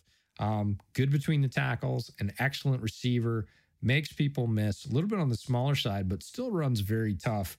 And so far through camp, he's been taking number one running back reps. I think he could stick there during the season. And I know that wasn't the thought when he was drafted in the fourth, especially at his size. Um, but what do you think about Michael Carter being RB1 for the Jets? You know, it's tough to say because I think at least at first it's going to be a, a pretty even split between Tevin Coleman and Michael Carter because Tevin Coleman has played in this offense for a long time. He knows it inside and out. Um, that's why they brought Tevin Coleman over is because uh, you know Michael LaFleur has a lot of familiar, familiarity with him, and Tevin has a lot of familiarity with Michael LaFleur. Um, but I do think that when you consider Michael Carter's talent, like I, I was trying to come up with like a comparison for him this week, and I was like, you know, he's like if Devonta Freeman ran four four. I was like, that's like it, it's it's very similar to me. Like Freeman had a little bit better feet, but in terms of like that compact build that has better power than you think because he's kind of low to the ground. He's hard to tackle because of that. But when he gets up to like full stride and he really opens it up, he's got a gear that Devonta never had. And so I think when you when you look at that kind of skill set, it seems tailor made for this wide zone run scheme. Not to mention when you're throwing in Elijah Moore on the jet sweeps to try to pull the defense the other way and create these huge cutback lanes where Carter's feet, which are very quick, can then come into play on those cutback lanes. Like this offense is built for him. And I agree, even though he's a fourth round pick, he went well behind his former teammate Javonte Williams. Uh, I think that once, or at least as he's getting more and more snaps pried away from Tevin Coleman, by like the second half of the season, he's going to be virtually impossible to ignore. I think he's going to be one of the more productive rookie running backs in the entire NFL because he is so perfect for what this offense needs. Yeah, and we talked about Zach Wilson at the top saying, "Oh, if I if I see that look again, I'm going to check it down." Yeah, the guy he's going to be checking it down to is Michael Carter. And that's going to happen a lot for rookie quarterback, right? If he's smart enough, he's he's going to take some downfield shots. But when he doesn't, or you know, when his head coach says, "No matter what you do, don't throw a pick right here because it's a three point game and we can't afford it," when he checks it down, some of those are going to be big plays because Michael Carter has that ability. And that's going to build that confidence that a check down's not surrender. A check down's not such a bad thing because I threw that last check down to Michael and he ended up getting 18 yards. So I think I'll do that a couple more times. Right. I could see that connection developing very, very quickly and, and Michael Carter being uh, not just a safety valve, but kind of a, a new quarterback's best friend. So they go on in round five. They get Jamien Sherwood, the safety from Auburn, who is an absolute hammer. And I think that's probably an, an Ulbrich pick, right? He said, Yeah. I got a use for that guy. I know exactly how to do or how to how to employ what that guy does best. You say safety. Yeah. no, he's a dime backer. Yeah. Him and Hamsah Nasirildeen, who they got one round later in the sixth, like they're going to basically be that same role to me of safety, linebacker, a little bit of both. They're both going to play special teams. Either way, I think they're they're going to be going more forward than backward on average. Yeah, with Sherwood, you would hope so. He has some ability going backward, but his big plays are going forward fast and just obliterating people. Um, so custom made for Jeff Ulbrich because he knows he did that as a player and he knows how to employ it.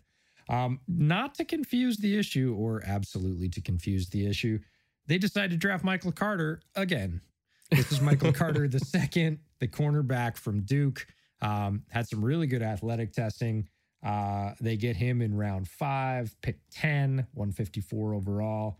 And then the next pick was the corner that really caught our eye. Um, we didn't even realize he was still on the board at the time during our draft live stream. Still in round five, pick 31, Jason Pinnock, the cornerback from Pittsburgh. Talk to me about Pinnock because you and I watched him together. Yeah, because we were watching, uh, we did a group watch on the Pitt uh, edge rushers. It was Rashad Weaver and then uh, God, who's the other kid who went to the Senior Bowl? Because they they sent both Pat- guys to the Senior Bowl. Patrick. Patrick Jones. Yeah. Yeah. Uh, it's been a few months since the draft, so I've already started to push these guys Hey, out of my brain. If I get the first name and you get the second name, we're all set. uh, and so we were watching them, and all of a sudden we start seeing this corner just make play after play after play, and we're like, "Who the hell is that dude?" And it's like, "Is that guy draft eligible?" So we look up the number, we see his name, and and you know this was after the the Pitt Pro Day, and so we looked up his numbers, and again we we it it was kind of funny because like for the next two games we barely even watched Rashad Weaver. We were just watching this corner. Uh, and and we looked at his measurements. So he's six foot, 205. He's got 4-4 speed, high 4-4, but that's enough. Uh, 39 and a half inch vert. So incredible, you know, short area explosiveness, which absolutely does show up on tape. It's hard to run away from him. Uh, he's got length. He's got 32 and a half inch arms, which is long for a corner, a 4-1 uh, shuttle. Like he's he's pretty tailor made for that boundary corner spot where it's all about length, explosiveness, you know, being able to play routes from the top down, squeeze guys into the boundaries. I, I like when you look at him on tape, he played that way in college anyway, but now when you look at how he's going to fit into that Jets defense which needs guys like that, I thought it was a phenomenal pick. I think it's a perfect fit for what they need at corner and getting that kind of guy in round 5 who I mean, I'm not guaranteeing it, but I'm saying he has a decent chance of one day becoming a starter. If you can get a starter in the fifth round at like a high value position like corner, that's a hell of a pick. Yeah, the reason that people shied away from Pinnock, I think, is because his technique is not perfect. I mean, we saw him run himself out of a bunch of plays, but we also saw him run himself right back in with recovery speed that is ridiculous. Yeah. We were, you know, it'd be on a route, he'd take a what's called a step in the bucket for cornerback, which is half a wrong step when a when a basically a receiver breaks across your face. And we are like, oh no. And then he'd get a hand on the ball from a trailing position that he started a yard, yard and a half behind. And he did it over and over again. So he'll he'll make the wrong step, but he's got this crazy athleticism, length, and recovery speed to make up for it. So if they start cleaning up some of those technique mishaps and he just starts applying all that athleticism in in a better technique profile, sky's the limit for him. He is he can be athletically one of the top corners in the league. Uh, we'll have to see if the technique catches up. Uh, you already talked about Hamsah Nasirildeen, the big safety, uh, ostensibly out of Florida State, but I really do think he's going to morph more into that dimebacker role where he's that maybe heavy third safety, maybe just they they might just say, hey, let's add a few pounds to him and we're going to make him an outside linebacker straight up. There were people that talked about that even before he was drafted. After he was drafted, I think in Ulbrich's defense, that's eh, I don't Well, I know. mean, I better put it better in perspective. money. Yeah, Put it in perspective. He played at the same weight at safety that Darius Leonard played at Mike a couple years ago Mhm. at 215. It's not that crazy. not at all, not at all. And he plays that way, right? There are certain safeties that have that size that don't play that way. We've we've seen those guys, those guys that are 220, 225 at safety, but they're really two hand touch. They're, you know, they'd rather try and run deep. Um, you know, they don't really want to fill the alley at full speed. Uh, not Hamsah. He can he could do that. He's more than willing to put a hat in there. Um, Uh, they two more picks in round six. Uh, Brandon Echols, the cornerback for Kentucky. If you're keeping track, yes, that is three corners, so you can kind of see where the Jets were leaning in terms of need. And then uh, the last pick, round six, pick 23, Jonathan Marshall, DT out of Arkansas, Oof. who is one of the guys that stood out yeah. to me. He was on our um, Balls of Clay episode, I believe, because he his athletic profile at his size and his flash plays are something that'll make you stop and rewind it. Yeah, the, his penetration ability, like just off the first step. Again, it's not always pretty because his hands don't always go in the right spot. His feet don't always go in the right spot. But when it's right, it is right. You know, he's I'm really excited to see uh, how they mold him because he doesn't really need to get thrown to the fire right away. They already have like a whole bunch of interior defensive linemen that are already great penetrators. You look at Quinnen Williams, who's one of the very best in the league. Um, you know, they still have uh, John Franklin Myers, one of the most underrated football players at any position in the league, who's just been tearing up camp. And his pressure pressure per snap rate last year was like just insane. John Franklin Myers, like he's he's not going anywhere. But if they can mold Jonathan Marshall behind those guys, and you have a rotation with those three, and then you know you still got Fatukasi, who's one of the best nose tackles in the league. You got Carl Lawson, who's one of the best edge rushers in the league, and I will die on that hill every single day. Um, you and me both. I mean, it's Vinny Curry, Sheldon Rankins. It's it's pretty crazy the the stable they're building here. It's no wonder why the Jets defensive line rotation has been up Zach Wilson's ass every single practice. Like they are good. They're really good. And they really took that Miami model, right? They, I guarantee they looked at what a team in their division were doing and said they brought them in waves, right? They got them from all over. They don't need them to all play 40 or 50 snaps a game. There's guys in there that can play 20, right? And we can rotate them and we can keep them fresh. We can bring them in as as pairs or trios based on the situation and just run them. And all those guys, I'm thinking about Rankins when he came out, thinking about Jonathan Marshall, right? They don't have to be all arounders. They don't want them necessarily to serve that role right now. It's like you're going to do the penetrating thing, right? You're going to hammer in, take up some space. This other guy is going to loop or, you know, we're going to play off. Hey, you're the defensive tackle. We don't need you to penetrate. We need you to take up two guys, and then we're going to penetrate from two sides and bring one of these other guys from a light linebacker spot. It, their defense is going to be super fun to watch. I mean the the the amount of different combinations that they can throw at people is it's hard to prepare for. Very hard to prepare for.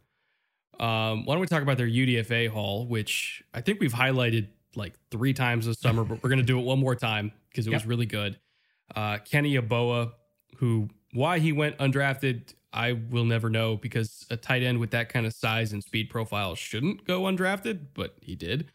Um, they got Hamilcar Rashed from Oregon State, uh, an edge rusher who uh, also we had pretty favorable, like early day three ish grades on, like fourth, fifth round seemed totally comfortable with me. He somehow slid out of the seventh. Um, Tristan Hodge from BYU, who's going to be ideally a swing guard for them. They don't necessarily need him to start, but again, if you can get um, a very steady Eddie depth play like that as a UDFA, I consider that a great value. Uh, Jordan Peters from Auburn, because as if Auburn doesn't have enough DBs going in the NFL, there's another one. Isaiah Dunn, another Oregon Stater. Parker Ferguson, very athletic tackle from Air Force. Air Force weirdly had a lot of dudes going to the NFL this year, both drafted and undrafted. Like, this is the most players that I think I've seen go from Air Force into the league in one season in a long time. Yeah, Parker Ferguson is one to keep an eye on. Not this year. Uh, definite practice squad candidate if he doesn't make the 53, which I think is probably likely. I haven't been keeping up with Jets camp, so I don't know if the reports are one way or another. But he's got a bunch of tools. Brandon Thorn had him on his like to watch list, right? Of I like the traits, and if he ends up in a good system, gets a little time, this is a guy that could develop. Um, and Hamilcar Rashed was a guy that I love, super versatile. They're going to employ him all over. He was standing up, He had his hand down as a straight up four rusher off the line. They played him in the middle, like straight up Mike. Just a really versatile guy. Rushed, covered, good length. Just a guy that can kind of do it all in that sort of um, Van Noy model, right? Mm. If we're staying within division, uh, I think he could develop into that kind of player and has a very good chance of doing that under a couple of good defensive minds in his in his coaching staff. So great pickup for them. And Yeboah, Yeboah was a dagger. I no idea why Yeboah didn't get drafted because not only is he tall and rangy, runs routes, routes like a wide receiver, they played him in like every position at Ole Miss from absolutely split out wide, in the slot, tight slot, in line, fullback as a puller, um, almost in the use check role. Like they yeah, I was gonna him- say we, saw him get some jet sweeps every now and then. Like it's they it's- moved it's him fun. everywhere. That is one of the most experienced players in terms of alignment in all of college football. And he's got skills. He's not slow. He's got good length. He's got really good hands. His routes could use work, but most college players coming out playing primarily against zone and going into man need work. Uh, the the value period, the fact he doesn't get drafted, I don't get it. Does he make the team? I think he makes the 53. If not, strong practice squad candidate to get called up. Well, you look at the other tight ends they've got. It's you know Chris Herndon, who's probably going to be the starter. I would imagine. Uh, it's Ryan Griffin, Tyler Kroft, Wesco. Like, it's not like there's a whole bunch of world beaters there that he's got to get by. He's got a Like, path to playing time. Absolutely. Uh, in terms of veteran free agents that they brought in, uh, a whole lot of retentions, um, but also kind of filling in some gaps here and there. Carl Lawson was definitely the big one, getting him for 15 million a year. Like compared to some of the recent contracts that have been signed just this last month at other positions, like you're getting a a, a really really good like Pro Bowl caliber edge rusher for 15 million a year in this current market is phenomenal value. In this economy, in this economy? Uh, um like Vinny Curry for 1.3 like I I know he's really on the the downside of his career age wise but again 1.3 for a rotational end that that's been around forever knows what he's doing great technician strong against the run like that's a that's a great signing. Um Sheldon Rankins bringing him over from New Orleans on a two year deal. You- again you're getting him for like five and a half per year Lamarcus Joyner Lamarcus Joyner, 31 already. I, I remember when Joyner was drafted because he was on, uh, if I remember correctly, he was on that national championship Florida State team with Jameis, I think. And then I think he went in the NFL the next year. He's already in his 30s. God, I'm old. Uh, you know, him coming over don't, on a, a don't start one- with me. hey, man, I'm going through the existential crisis now. You've, you're like 20 years ahead of me on that. Like, I just saying, like, I, I can actually call these guys kids now, unironically, which is weird to me. uh, Dan Feeney brought over from the Chargers on a on a year deal. Jarrad Davis on a one year deal. Uh, Tevin Coleman, obviously, you know, bringing him in because of the familiarity with the offense, and they really didn't have much in the way of running back before the draft. I'm sure they didn't expect Michael Carter to be there in the fourth round, but so Tevin Coleman was kind of their insurance policy. It's going to work out. Uh, Morgan Moses, who right now is in the fight of his life for the starting spot. Uh, he and Fant, like I, like even on the depth chart with like first team, it's like a George Fant slash more like they don't even they don't have a starter at right tackle right now because they are like deep in a position battle right now. I'm very curious to see who wins that job because going into the year I would have said Morgan Moses all the way, uh, but apparently not so much. It's a tremendous quote unquote problem to have, right? That you've got Morgan Mogus in the building compared to what you had in previous years, and he might not start. Morgan Moses might be your quote unquote swing tackle. Just say that a couple of times. That's uh for a guy that's a fan of a team like Chicago right now that rolled out sort of three and a half also Rands and white hair as a starting lineup in practice today. The idea of having Morgan Moses and not playing him is a pure fantasy. It's uh it's kind of an embarrassment of riches. uh, a, a Jets roster coming off a number two overall selection. And we're talking about this kind of depth on the roster. That's how much Joe Douglas has done in the last 12 months. So, you know, golf claps to him. Uh, overall, just looking at this Jets offseason, I am I'm jacked, man. Like I am so excited to watch this team. Obviously, there's going to be growing pains. First time head coach, rookie quarterback, whole bunch of new faces. It's going to take time to gel. But I'll be damned if I'm if I'm not really excited to watch every single Jets game this season.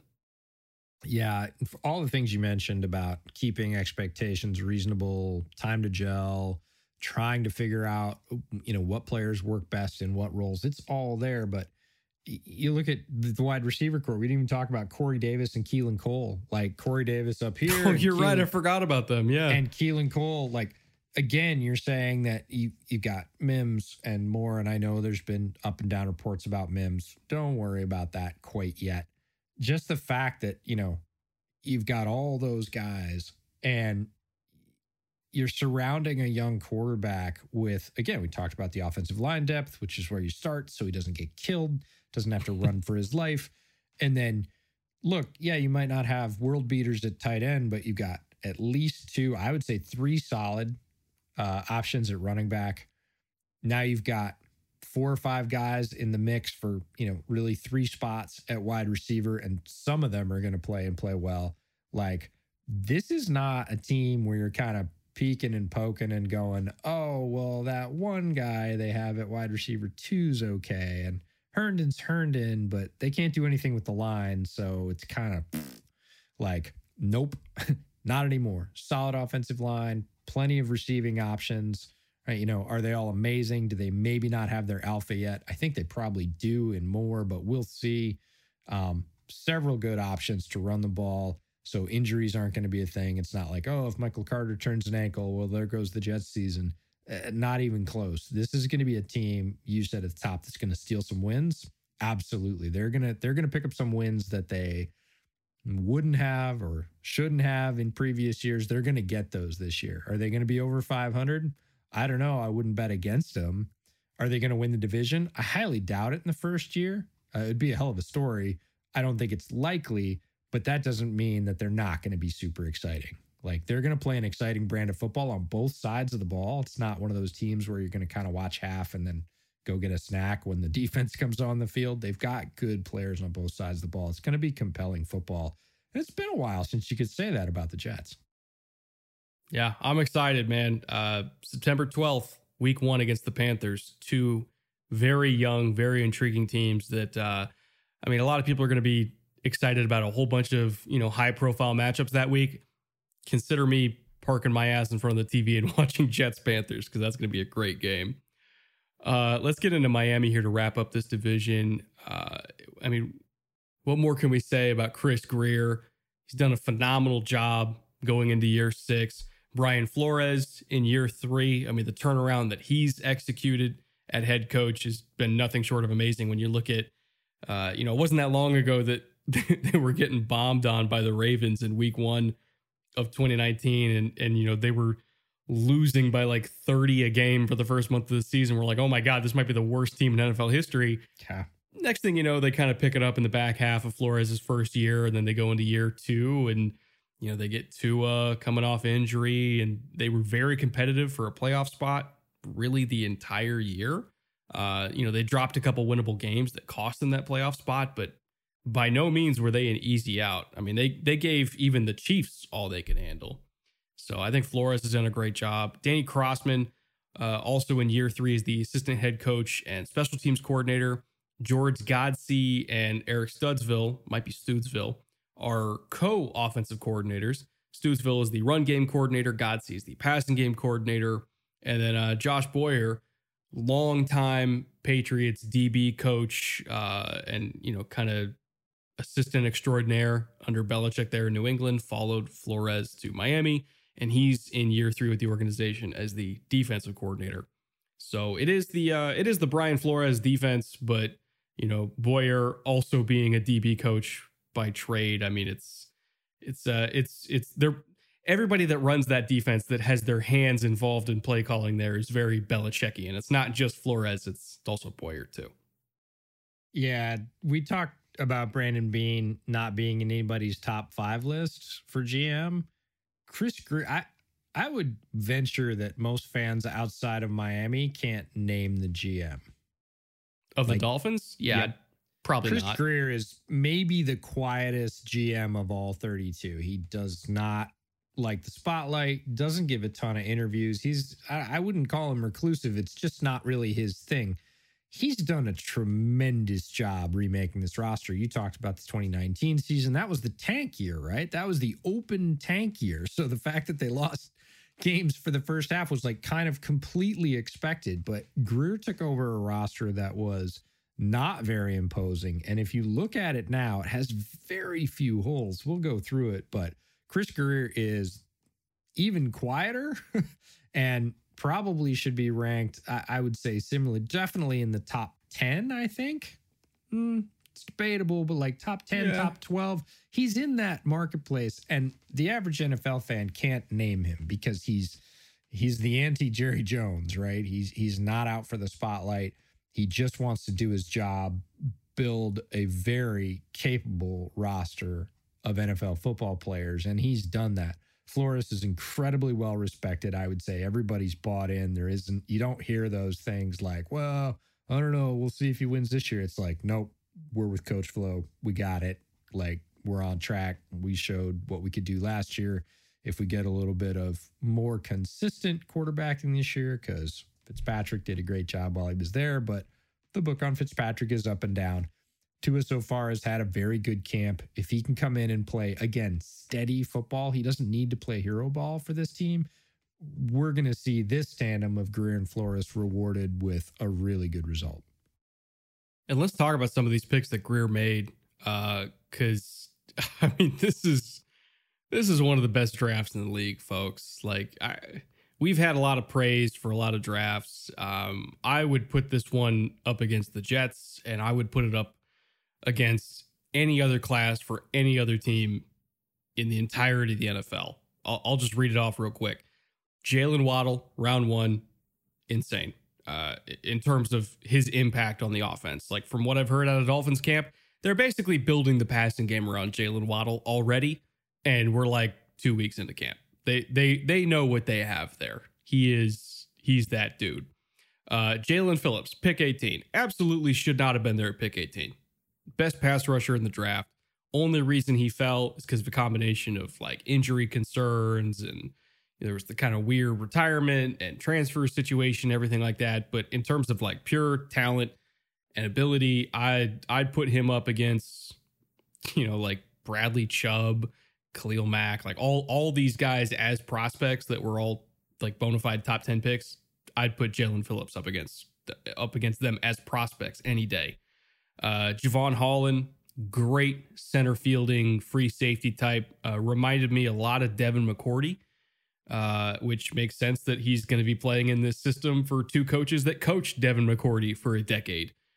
Liam Eichenberg, uh, their other second round pick, rock solid uh, tackle prospect. Not the most athletically gifted guy, but in terms of, um, you know, just being a good technician, you know, understanding how to use leverage. He has a great base. Like he's he's very rarely crosses his skis. Had a really interesting battle with Rashad Weaver, which is when we first saw Pinnock. Uh, we were watching uh, Weaver versus Eichenberg. Just these two, you know, underwhelming athletes, but great technicians, and kind of how they were working against each other. Fascinating battle. So I'm I'm pretty big fan of Eichenberg there at that kind of value. Uh, Hunter Long, I actually never followed up on this. He just got carted off mm-hmm. a couple days ago. I don't know if we've if we've heard what that injury actually was. Um, so I hope it wasn't too serious. But uh, I when I watched Hunter Long at Boston College, ball skills really stuck out to me. Like he and Gesicki, like together as tight ends, are uh, at least would have been a pair of just you know throw it up in the the vague zip code that they're in and they'll go get it. Like that was Hunter Long's specialty was was just throw me jump balls and I'll go get them. Uh, and then Larnel Coleman, the OT from Massachusetts. I did not get a chance to watch him, unfortunately, but I did watch uh, Gerrid Doaks from Cincinnati pass protector extraordinaire. Uh, whenever Myles Gaskin is not on the field on third downs, Doaks will be on the field on third downs because that dude can protect the quarterback. So, overall, from top to bottom, absolutely love this draft. They got weapons and protection for Tua. They got some really fun toys for the defense to use, and already great defense to to get even better. Like they uh they nailed it, man. Like the Dolphins were already a great team, and and now I think they're going to be a phenomenal team. Yeah, this one was sort of the tale of two drafts for me. I wasn't I wasn't as hot top to bottom on it, but the top is as hot as it gets. That's the if you want the good side of the coin or the bright side of the coin. Yeah, they had two first round picks. Doesn't mean they spend them well. I mean, a lot of teams don't, right? Jaylen Waddle, yes, he is going to be the centerpiece of the Miami passing game, and with good reason. If he kicks anything in on special teams because he has ability there, um, I would say it would be this year and probably no year after that because they're never going to risk him on special teams after what he can provide in their offense. Jaelan Phillips, tremendous. If I was going for a pure pass rusher in this draft, well, best edge player in this draft, Phillips is there because he has a combination of both. It's not that he's just a pass rusher. He's big enough and strong enough to play the run. Uh, he could do it as well, but had the best combination of hands, moves, timing, power, speed, and using all those things together. We saw guys with equal tools, but not an equal ability to unify those into pass rushes. Um, and Jevon Holland, I was a massive fan of. He picked off Andy Dalton today in mixed practice with the Bears. Um, super fast, basically a safety with corner like skills, very much like Richie Grant. Um, Eichenberg is where it sort of deviates for me. Uh, again, you got to think, yes, their fourth pick, but it's top of the second round. And you think about players that are available there. Eichenberg wasn't my favorite. Does that mean Eichenberg's a bad player? He's not going to be a good player for the Dolphins? No, it doesn't. Means I was like, mm, at round two, pick 10, you have some other options. Um, Hunter Long wasn't my favorite because he was less mobile, but he is exactly as you build him to be. He is that tower that is, uh, in my mind, a little bit lumbering, but he has a very big frame and he will make some catches. He is not what I would call spry, um, but he is reliable and he's a big dude. He's big and strong, um, and they wanted that. Larnel Coleman didn't watch Gerrid Doaks. I did. I like Doaks. I think he again gives them something in their stable that they don't necessarily have with Gaskin and Ahmed, uh, who are the guys that are getting the most carries through camp and therefore has a chance to stick. And look, as a seventh round running back, you better play some special teams, but you also better have something else you do pretty well. Pass protection's a nice one to have, but I think short yardage is a place where he might do well. We'll see, but it's really going to be about special teams and the occasional pass protection piece. So I thought the top was as strong as you can get. You might say, oh, well, they're all top picks. True, but they absolutely ran the slate on the first three. The other players aren't bad picks. They just weren't my favorite at where they were picked. So most drafts are judged off the strength of the top, right? And I can see all three of those guys, Waddle, Phillips, and Holland, playing well, playing early, being starters. And if you pull three, I would say mid to high level starters out of one draft, it's a good draft. I don't care about the rest of it if they get anything else from the other guys. If Eichenberg is a long-time swing tackle backup for them, it's still a successful draft if Waddle, Phillips, and Holland are playing at a high level. And it already looks like they're all on a hot start. So great job by Grier. I it's very rare to get three pro bowlers in one draft, like extremely rare. I think they did here. And I know that's that's that's me calling my shot, but I I would be surprised if all three of these guys, the top, Waddle, Phillips, and Holland, don't make at least one Pro Bowl throughout their career. Like they're all that gifted. And I could see it happening soon, like within the first three years of their career, because they're all just really, really polished. Like the you don't really have to teach them much. Like they they're not just balls of clay. Like the combination of polish, technical ability, and then just raw, earth shattering talent.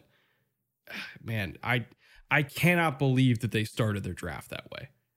I cannot believe they got yeah, that lucky. You're you're right. They didn't gamble on anybody in the top three, Right. There are no gambles there. Like all three of those guys are proven commodities at a very high level. And Extremely high level. and that's that's rare. I don't care if you're picking twice in the first round and, and again twice in the second round. To come out with, you know, three guys that are for the most part plug and play, yeah, they have to get used to NFL speed. So does everybody. Yeah, they have to get used to NFL power. Like Waddle has NFL speed, right? Top NFL speed. Like he's he's going to be faster. He was faster than everybody he faced in college. He's going to be faster than most of the guys he faces in the pros. That's not going to be the adjustment for him. It's going to be the amount of space he has to work in. Um, but he's crazy talented. Is he going to make a Pro Bowl even in a very crowded wide receiver field in the NFL? Oh, for sure. Phillips, eh, you know, he certainly can. It depends on his role in the defense. Again, at that position, it's largely dependent on stats. So, how many times does he cause a sack to happen, or how many times does he get a sack? I'd say more of the former than the latter. Um, and Holland, it's he has the talent to be in a Pro Bowl, absolutely. And again, with safeties, it's hit and miss. We've seen it with like Eddie Jackson, right? Eddie Jackson, one year, you know, five turnovers. The next year, like one turnover, and and eh. so it's Well- sort of feast or famine. One year, Vic Fangio using him correctly.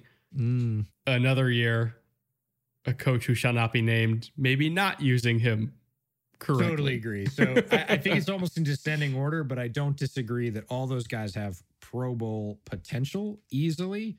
Um, I could see a guy like Waddle, if he stays healthy, being not only Pro Bowl, but being in the mix for all pro in four or five years because mm, Yeah. the way they're already pivoting their offense to highlight and feature a rookie, that's not typical in the NFL. And this isn't some fly by night staff that just came from college and they were like, he was great at Alabama. We're going to make him our number one.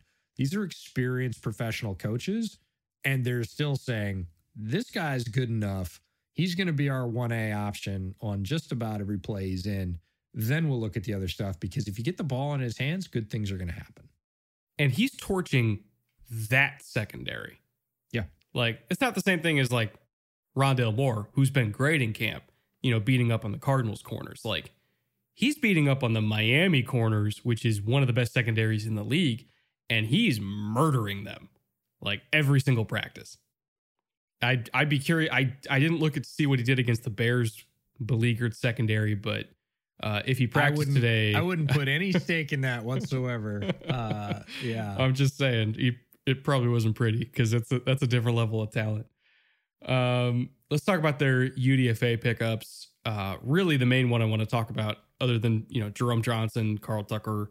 Um, this is a name that I I don't recognize actually. Jaitlin Askew. Jaitlin I- Askew. Yes. Ask you, I did not watch him. But the the other one that I did watch extensively that I was really excited that they picked up was Robert Jones from Middle Tennessee State. Another one of these guys, uh, you know, favorite of ours to the Senior Bowl.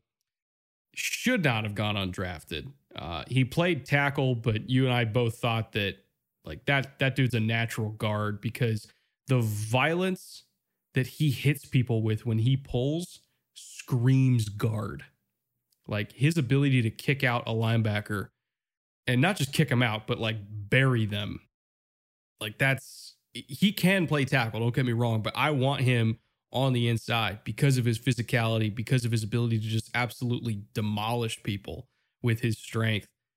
And he was a priority free agent. And how do I know he was a priority free agent? Because they gave him $100,000 guaranteed. That is not normal for a UDFA. They wanted that dude. They basically said, "Come in here. We're going to give you 130k, 100 of it guaranteed. Here's your $30,000 bonus on top of that. Come make our team." Which he probably will make the team because DJ Fluker uh, had like a, a a knee procedure done, so he might not even be ready for the start of the year. Wouldn't be surprised if Robert Jones makes the roster just from that alone. But even if Fluker was healthy, I think he probably would have made the roster because he's a really, really good football player.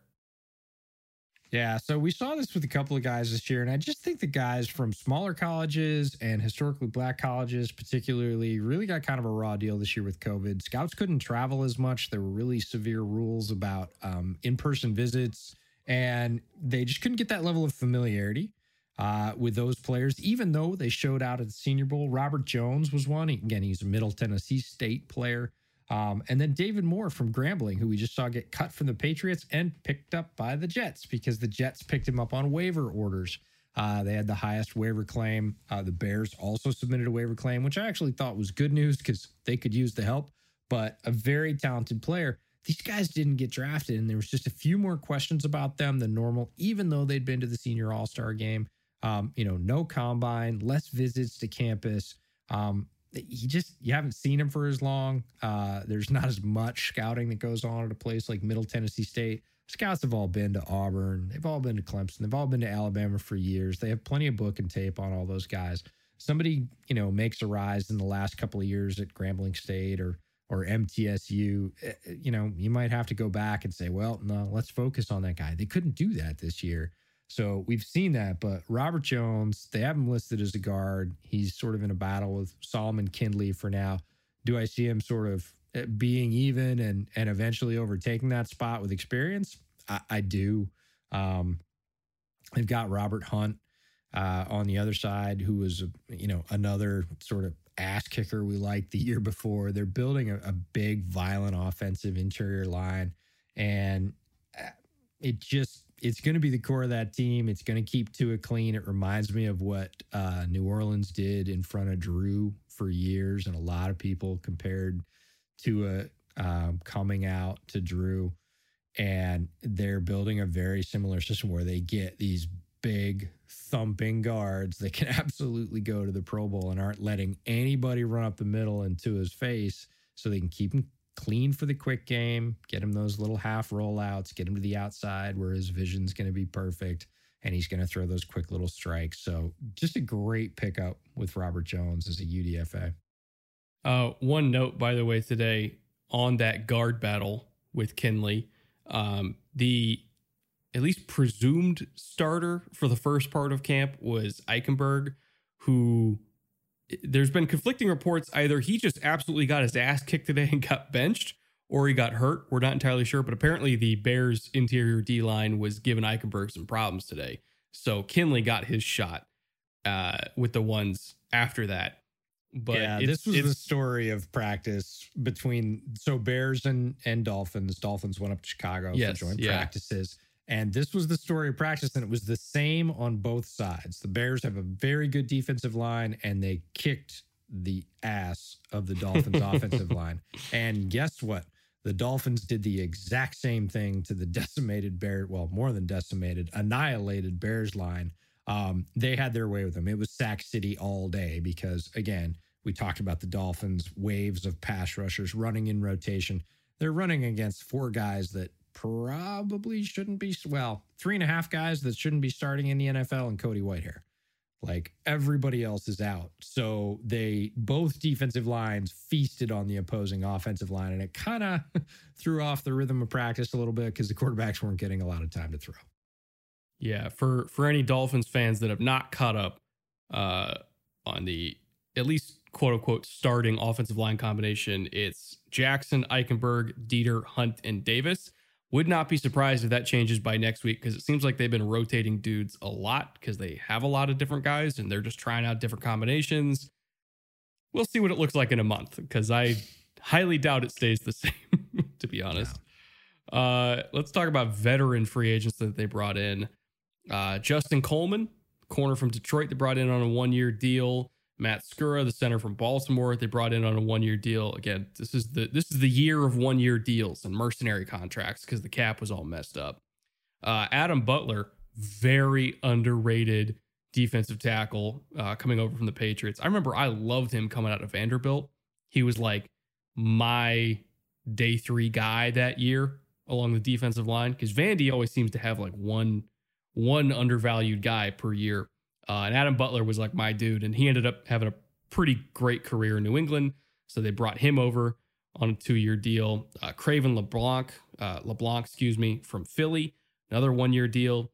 John Jenkins still going at 32, coming over from the Bears. Uh, love to see it. Love nose tackles age gracefully. I'll say that, man. Like they can play till they're like 35, 36. He he said a very interesting thing at the podium the other day. About two days ago, he was he was at the podium after practice, and he said they were like, you know, hey man, you're 32, you've been at this for a while, you had a couple of offers, you could play anywhere. He said, I want to play for Coach Flo. Yep. Everybody loves everybody loves Brian Flores. Like I don't know anybody that's ever said a bad word about Coach Flores. He's he's just an amazing person. Uh, DJ Fluker on a one year deal. As I mentioned, he had a, a, knee procedure recently. I'm not entirely sure what the timetable is for his return, but I do know that there's questions about if he'll be back by week one. Either way, they got a million different guards they're trying out now, so we'll see what happens. Uh, Shaquem Griffin, linebacker and special teams demon, coming over on a one year deal from Seattle. They retained Landon Roberts on another one year contract. Brennan Scarlett, edge setter extraordinaire from Houston, uh, very good run defender out on the edge. Duke Riley from Philly. Uh, they retained Vince Biegel on a one year deal, although I don't know. It feels like they're they just have a ton of linebackers there. If there's ever going to be an odd man out, Vince Biegel kind of strikes me as the odd man out there. He's just it's it's not quite the same as like a, a, a even a Landon Roberts or a Brennan Scarlett. He's not quite that level, but hey, whatever, it's camp signing.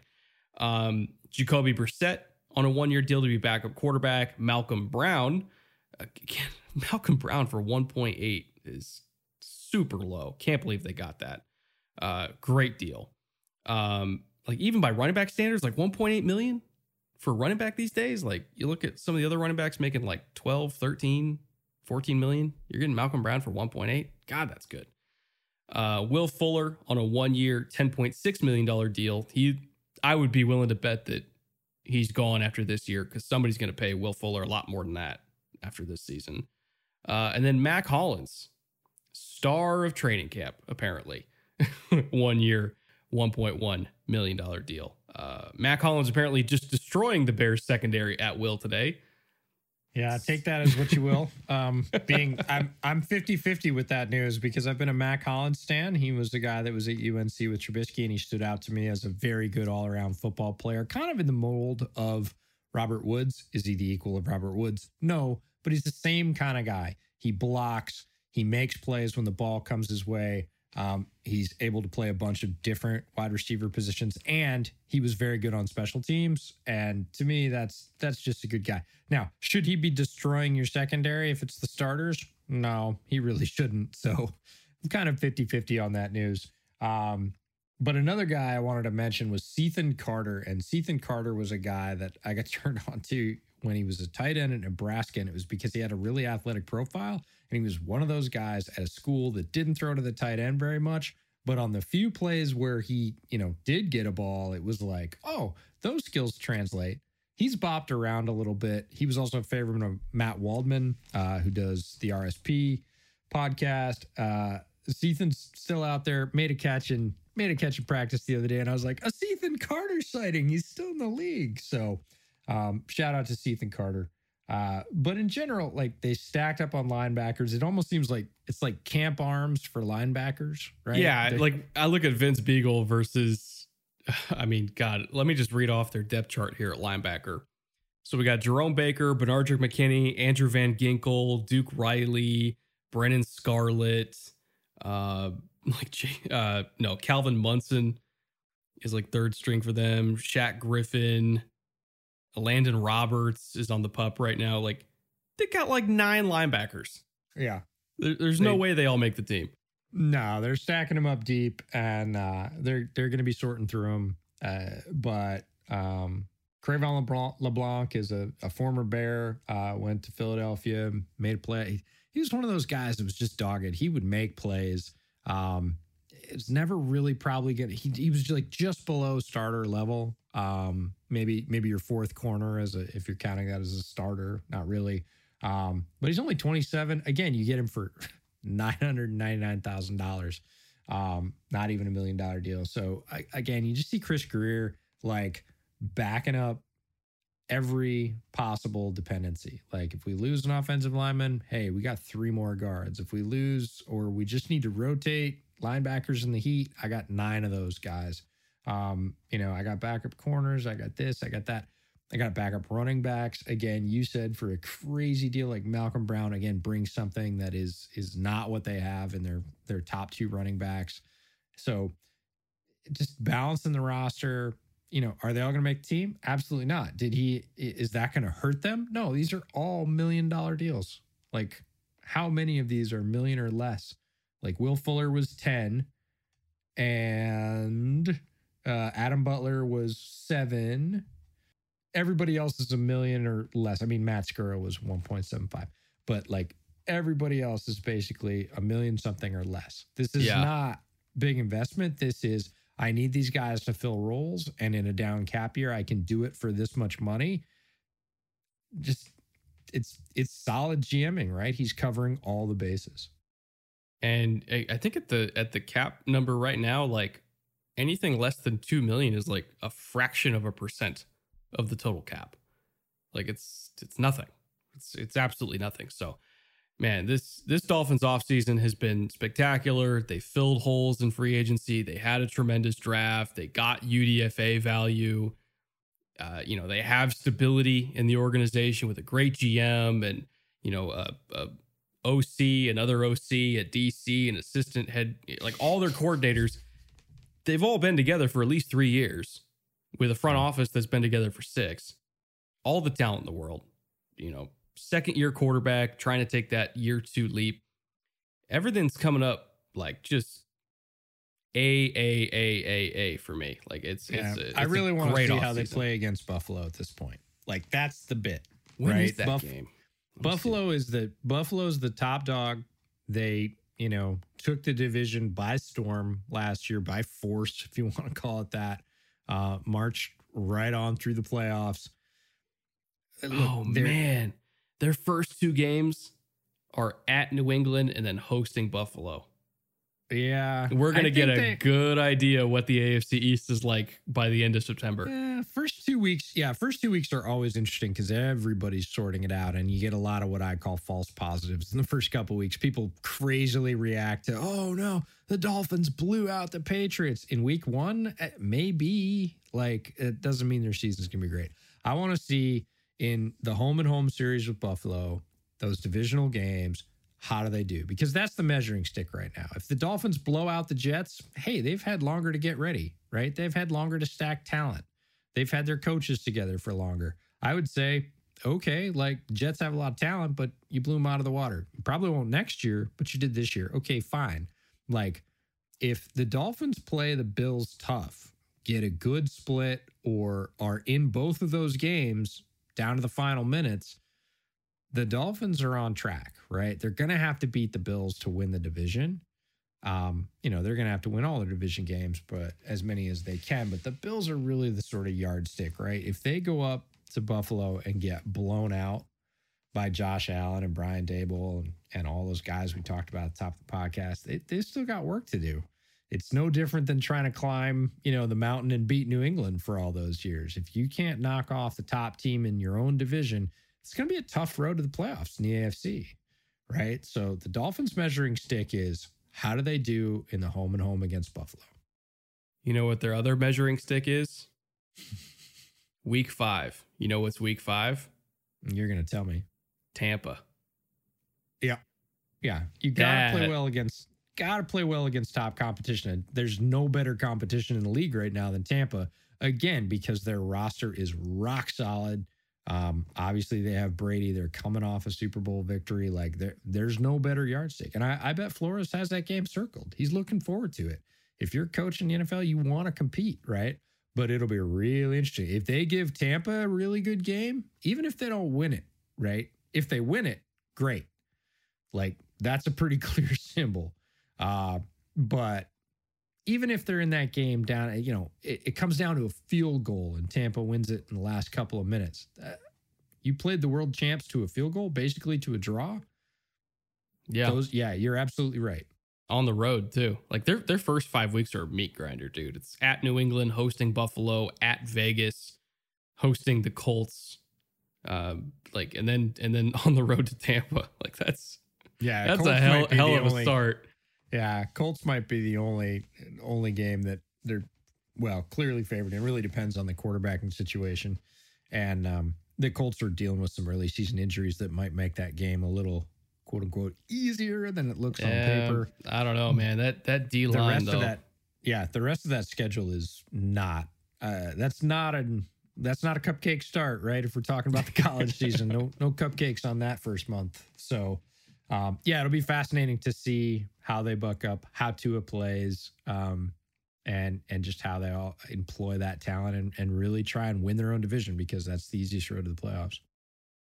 Why don't we talk about uh, some of these AFC East players that you and I are going to be drafting heavily on uh, an underdog fantasy this year? Now, underdog is best ball for those of you that are not familiar. I know we have a lot, uh, kind of a, a shifting audience for all these episodes because we get a whole bunch of, you know, AFC North fans that listen to the AFC North episode. We get AFC East fans that listen to the AFC episode. So some of you might not be familiar with Underdog Fantasy, which has been our sponsor all summer long. And if you don't know Underdog, they specialize in best ball formats. And what that means is that regardless of who is on your roster in any given week, like you don't have to try to guess on, you know, which Jets running back to start. You don't have to get screwed over by injuries and, you know, the concept of a handcuff like doesn't even exist. On your roster, whichever running backs get the most points every single week, that's the ones you're going to get credit for. Whichever receivers get the most points every single week, that's what you're going to get credit for. The actual platform itself calculates what your most ideal lineup is after all the points are tallied, and those are the points you get. So you get credit for being really good at drafting and really good at offseason preparation, which is what this series of episodes is all about. Is offseason preparation and knowing each team inside and out. So these are all of the best players. We have 3 each from the AFC East that we specifically want for underdog fantasy because we think they fit the bill for producing in a best ball format. Now, my number one, for obvious reasons, is Jaylen Waddle, who we just got done talking with, uh, talking about with the Miami Dolphins. Why is that? Because even though he's a rookie that might have an explosive week one week and an off week another week, like maybe you know Will Fuller gets a bunch of targets, maybe Gesicki gets a bunch of targets, Maybe Myles Gaskin catches 15 balls and has, you know, a, a week where he channels his inner James White, which he absolutely could do. I'm not going to get burned for having a two point performance from Jaylen Waddle, but I am going to get the credit for the 35 point performance from Jaylen Waddle, which, if there are any rookie receivers that are capable of that, it's Jaylen Waddle because anytime he touches the ball can be an 80 yard touchdown. That's why I want him. It's not just for the consistency, it's for the peaks that I think he can have because Waddle by himself is so explosive that he could win me my week. Uh, yup. Thank yeah. you for the the spirited analysis. uh, you know, we talked a lot about him. We talked about him in the run up to the draft. He has not slowed. The only thing that slowed him down was the ankle injury. He he showed incredible toughness trying to play through it. When he's healthy, he is as explosive as a player as there is in the league. Like, and I mean that for veteran players, rookie players. I'm not just saying as explosive as any rookie. I'm saying as explosive as any player in the league. He has that kind of speed, burst, ability to break games. So, yes, if there's a player that could have large flashes and get you points in bunches, it's Waddle. Now, he already has a little bit of a head start because he played with Tua, right? Mm-hmm.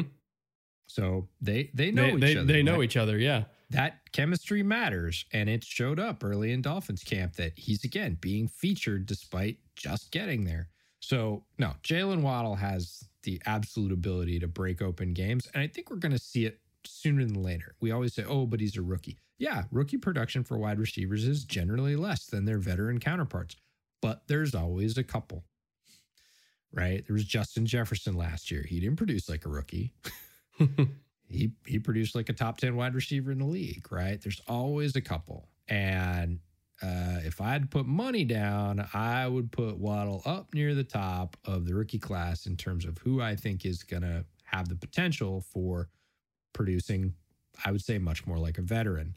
Um, yeah, Waddle would be damn near the top of that list, especially with the way he's being featured already um, just, you know, a few weeks into camp. So um, my first is a veteran, not a rookie, and it's Stefon Diggs because Stefon Diggs uh, is a tremendous talent. He's basically a top five receiver in, in the league. This is not a value pick. This isn't somebody you're going to be digging out in the later rounds. This is somebody you're taking right up top as your primary producer because, again, a great relationship with Josh Allen. Brian Daboll understands how to get him the ball, and Buffalo went out and got him specifically for that role last year and used him as such. Like they went out and said, This is our plan. And then they executed that plan, and it worked beautifully. So Diggs is going to be the major driver of a fantasy team, best ball or otherwise. But if he has a few down weeks, and he did last year, you probably get the points from your other wide receivers. But on those weeks when he's putting up 21, 25, 30 points, those big, you know, those two touchdown weeks from Josh Allen, which he had a bunch of, yeah, you're getting all those points. So he's going to be your lead dog. He is not going to be somebody you dig out of later rounds, but he's worth taking because he will continue to produce. There's no reason to think he'll slack off in that offense or that they'll suddenly just feature him a whole lot less.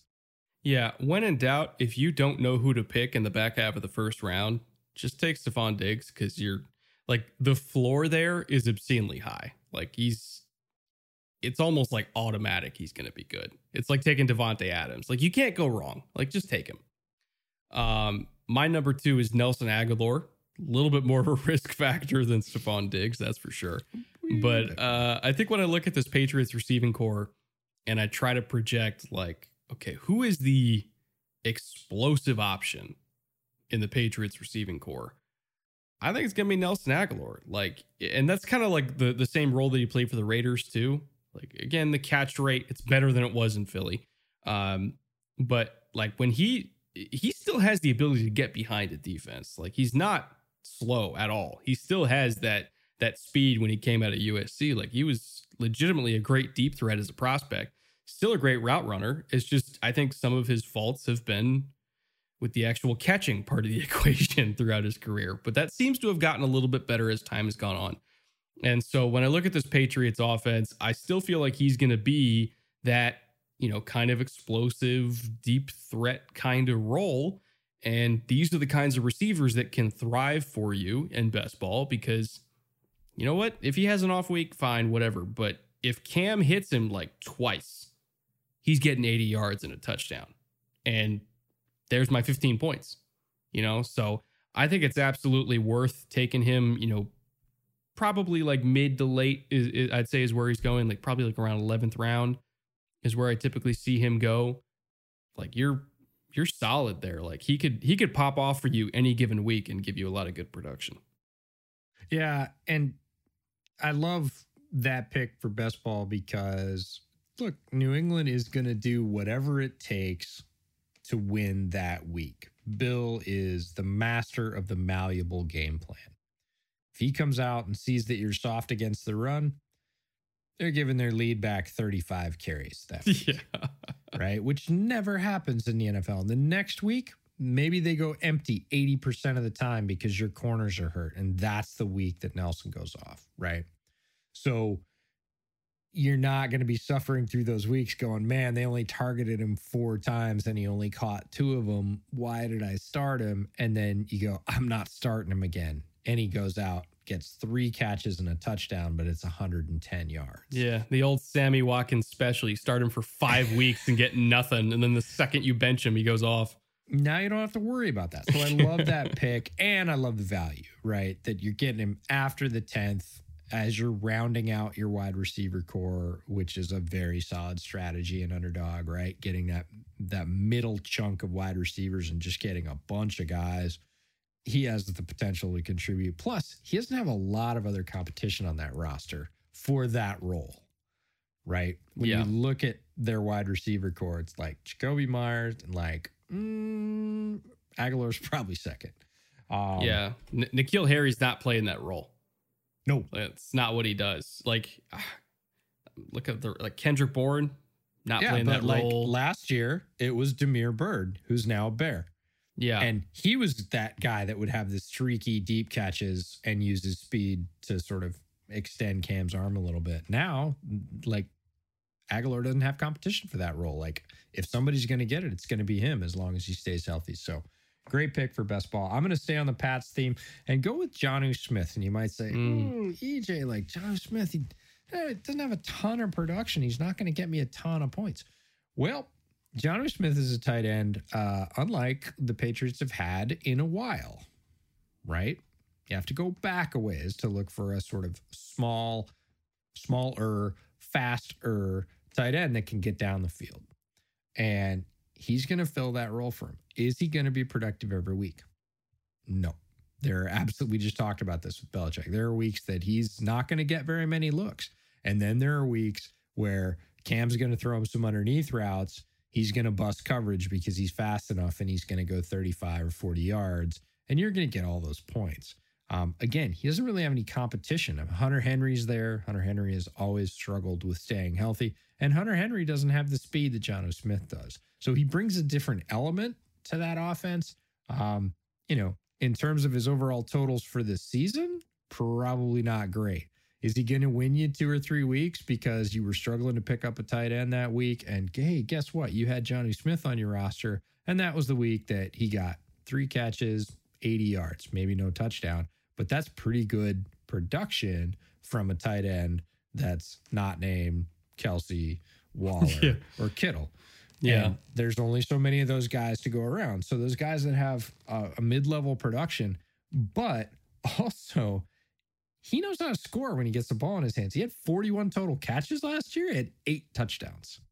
Yeah, because his work, YAC ability is just I, insane. Work that ratio out. Eight out of 41. you're like, oh, that's better than almost anybody in the league. And you're like, mm-hmm. So when he gets it, he can take it to the house. So you're going to get a couple extra, you know, points typically. You're not just going to get the yards. This guy can put it in the end zone. And honestly, I think his numbers go up because Henry hasn't been terribly reliable. And then if you're going to Jonnu Smith, Belichick's going to pivot, right? He's gonna he's gonna split him out wide. He's gonna do all the things that Jonnu Smith can do. We're gonna see his value rise a little bit. And right now, what's what's Jonnu Smith's ADP? uh, super low. Yeah, you, yeah, this is a guy you can get if you haven't picked up your, You know, you picked up one tight end, but now you've waited ten rounds and you're looking and you're like, oh, wait a minute, Jonnu Smith's there. I think I can pick up some free points. Let's do it. Uh, my third is well, we both have Jets rookies as our third. Uh, my Jets rookie is Michael Carter who, uh, like I said before, again, might have a, a pretty heavy carry split with Tevin Coleman to start, but you're going to start seeing as the season goes on more touches, more touches, more touches. And then we're going to get to December and he's going to get like 20 touches in a game. And 20 touches with somebody who is that efficient with the ball in their hands, like in terms of like yards per touch, he's going to break them and he's going to have a big, big game probably right about when your fantasy playoffs are. And so, like, regardless of format, I'm drafting Michael Carter in every single format, but especially in best ball, because in the games that matter the most, in the weeks that matter the most, he's going to absolutely explode for you. Yeah, and he's a two way threat. We talked about this that he is a better runner than you think he is for his size. He also runs inside. Yes, they're going to run outside zone, but he can run between the tackles, which is a bit surprising for a guy of his build, but he does it pretty well. He's shifty. He kind of hides behind his blockers and then he can explode because he has good power. But those little dump off passes, I'm telling you, it, you know, a lot of times those are three, four, five, six yard gains. With him, a lot of times they're seven, eight, 10, 15 yard gains because he'll break it. He's that kind of shifty. So he's going to get, like you said, maybe not that many straight up carries in the first part of the season, but he yeah. is going to get those, he is going to get those receptions. They're going to count as touches because I think he's a better receiver than Coleman. That's why I'm saying touches specifically oh, because sure. it's so easy to fall into the trap of like, well, Brett says he's going to get 20 carries. You know how many running backs get 20 carries these days? Like three, maybe. Yeah, one average for the season. Yeah, like we want touches, especially an underdog with just half point PPR. So you are going to get credit for catches. That's why Ekeler's valuable. That's why McCaffrey's valuable. That's why anybody, Kamara Ekeler went crazy early in the draft. You did with Josh Norris and Hayden. I I wasn't surprised by that because like I know neither were they, but like he went like what back half of the first or top of the second. Uh, yeah, I think he went like 11th, 11th Yeah, or 12th, he- he somewhere went around there. early, and I was like, okay. So Yeah. Michael Carter is not that much different than Ekeler. I'm not saying he's at Ekeler's level or going to have Ekeler like production as a rookie on the Jets, but he's not that far off. Like I don't hate that comp. Yeah, I mean, skill set. Well, like Ekeler might, Ekeler might be a little bit better in terms of contact balance. Um, because like he's like a weeble wobble. It's weird, kind of like how he stays up through contact sometimes. But in terms of like raw speed, like once he does break loose, like Carter's different, man. Like he's he's got juice. Uh, now tell me, regale me one last time One last time. for your favorite rookie of all time. Nah, I don't know about that, but uh, this year it's hard to beat Elijah Moore. And you talked about break off speed. We talked about the fact that he carves up defenses. He does it in so many different ways. Um, he ha- he's an incredible route runner. We called him a surgeon. Um, called his feet scalpels. Like he he literally carves defenses because he's incredibly accurate with his feet. He is very explosive. Does not struggle catching the ball. He's not one of those guys that's very athletic but drops a bunch. Very low drop rate and tremendous YAC ability. We talked about it with your first player, Jaylen Waddle, like from the slot, from outside, uh, jet sweeps. We saw him used on a lot in college, um, which are certainly all the rage in the NFL. He can handle all of those types of touches. Again, we're just going to call them touches. Um, and he can do something with him. If you miss, he's picking up a bunch of yards, if not taking it all the way, because he has that kind of speed. Um, he has a build that'll hold up in the NFL. He is not a spindly guy. Um, he can take contact over the middle if he needs to, but he's just one of those guys that every time he catches it, you better be right there. And if you're not, he's going to make you pay. Yeah, he's God. I think surgeon was probably your best best word to describe him. Well, my oh, favorite man. thing about my favorite measuring stick for Elijah Moore was how he did against all the top corners in this draft. Yeah, You get success against all of them. Horn, Surtain, Yep. all of them. Yeah. So the Horn one was Jaycee Horn was really interesting because Horn won some of those reps and Moore won some of those reps, but it was clean on both sides. The reps that Elijah Moore won, he toasted Jaycee Horn. You didn't see very many people do that. And look, Moore played against all of them, right? Played against Surtain, he played against Horn, he against all the top corners. He had success against every single one of them. And that's when you kind of look back and go, hey, these are the top four or five corners that going in the draft. And oh man, he had yards against all of them. There wasn't like, oh, Jaycee Horn, that's the game you want to watch more because he shut him down for no catches on seven to no. Mm-mm. Still had production. Um, so, you know, those are the very best guys going for coverage in this draft. He can he can win. He can win off the line against press. He can win with motion. He can win with speed. He can win with routes. Um, he's very good at settling down on his zone if he's lucky enough to see a zone uh, or or more zone in the pros. Um, but he's not going to be one of those guys that like, oh, it's man. Oh, now I can't play the game I played in college. I'm going to struggle. Like, good luck jamming him off the line. Um, yeah, he's got all the skills. He's he's going to produce early. It's like the anti N'Keal Harry, who it's like, oh man, I don't, I don't get to, To- totally different guy. I don't, I don't get to just like run a hitch underneath a, a deep third corner and cover three and get a free catch. What? How do I win all of a sudden? Like now, Elijah Moore is like, I, I got pressed by a top ten pick and then another top ten pick, and I was able to get off press and catch the ball way the fuck behind him. Like he's, he's special, man. He's just special. Uh, let's talk about best and worst for the division. Um, and, and we've said this said this about a bunch of different divisions, but I, I especially think it's true for this one. The word worst does not apply to the Jets because they happen to be in a very good division with three other great teams. It's kind of like um, uh, even more than the Bengals with the North, where it's like, man, we can't call the Bengals like a terrible team just because No. they happen to be in a division with three really good ones. I think the Jets are even better than the Bengals. They just happen to have to play against the Bills, Patriots, and and uh, and Dolphins six times this year. So it's just it's a product of the division they're in. I don't think they're going to be in that, you know, top 5 pick in the draft territory again this year. I I do not envision them being one of the five worst teams in the NFL.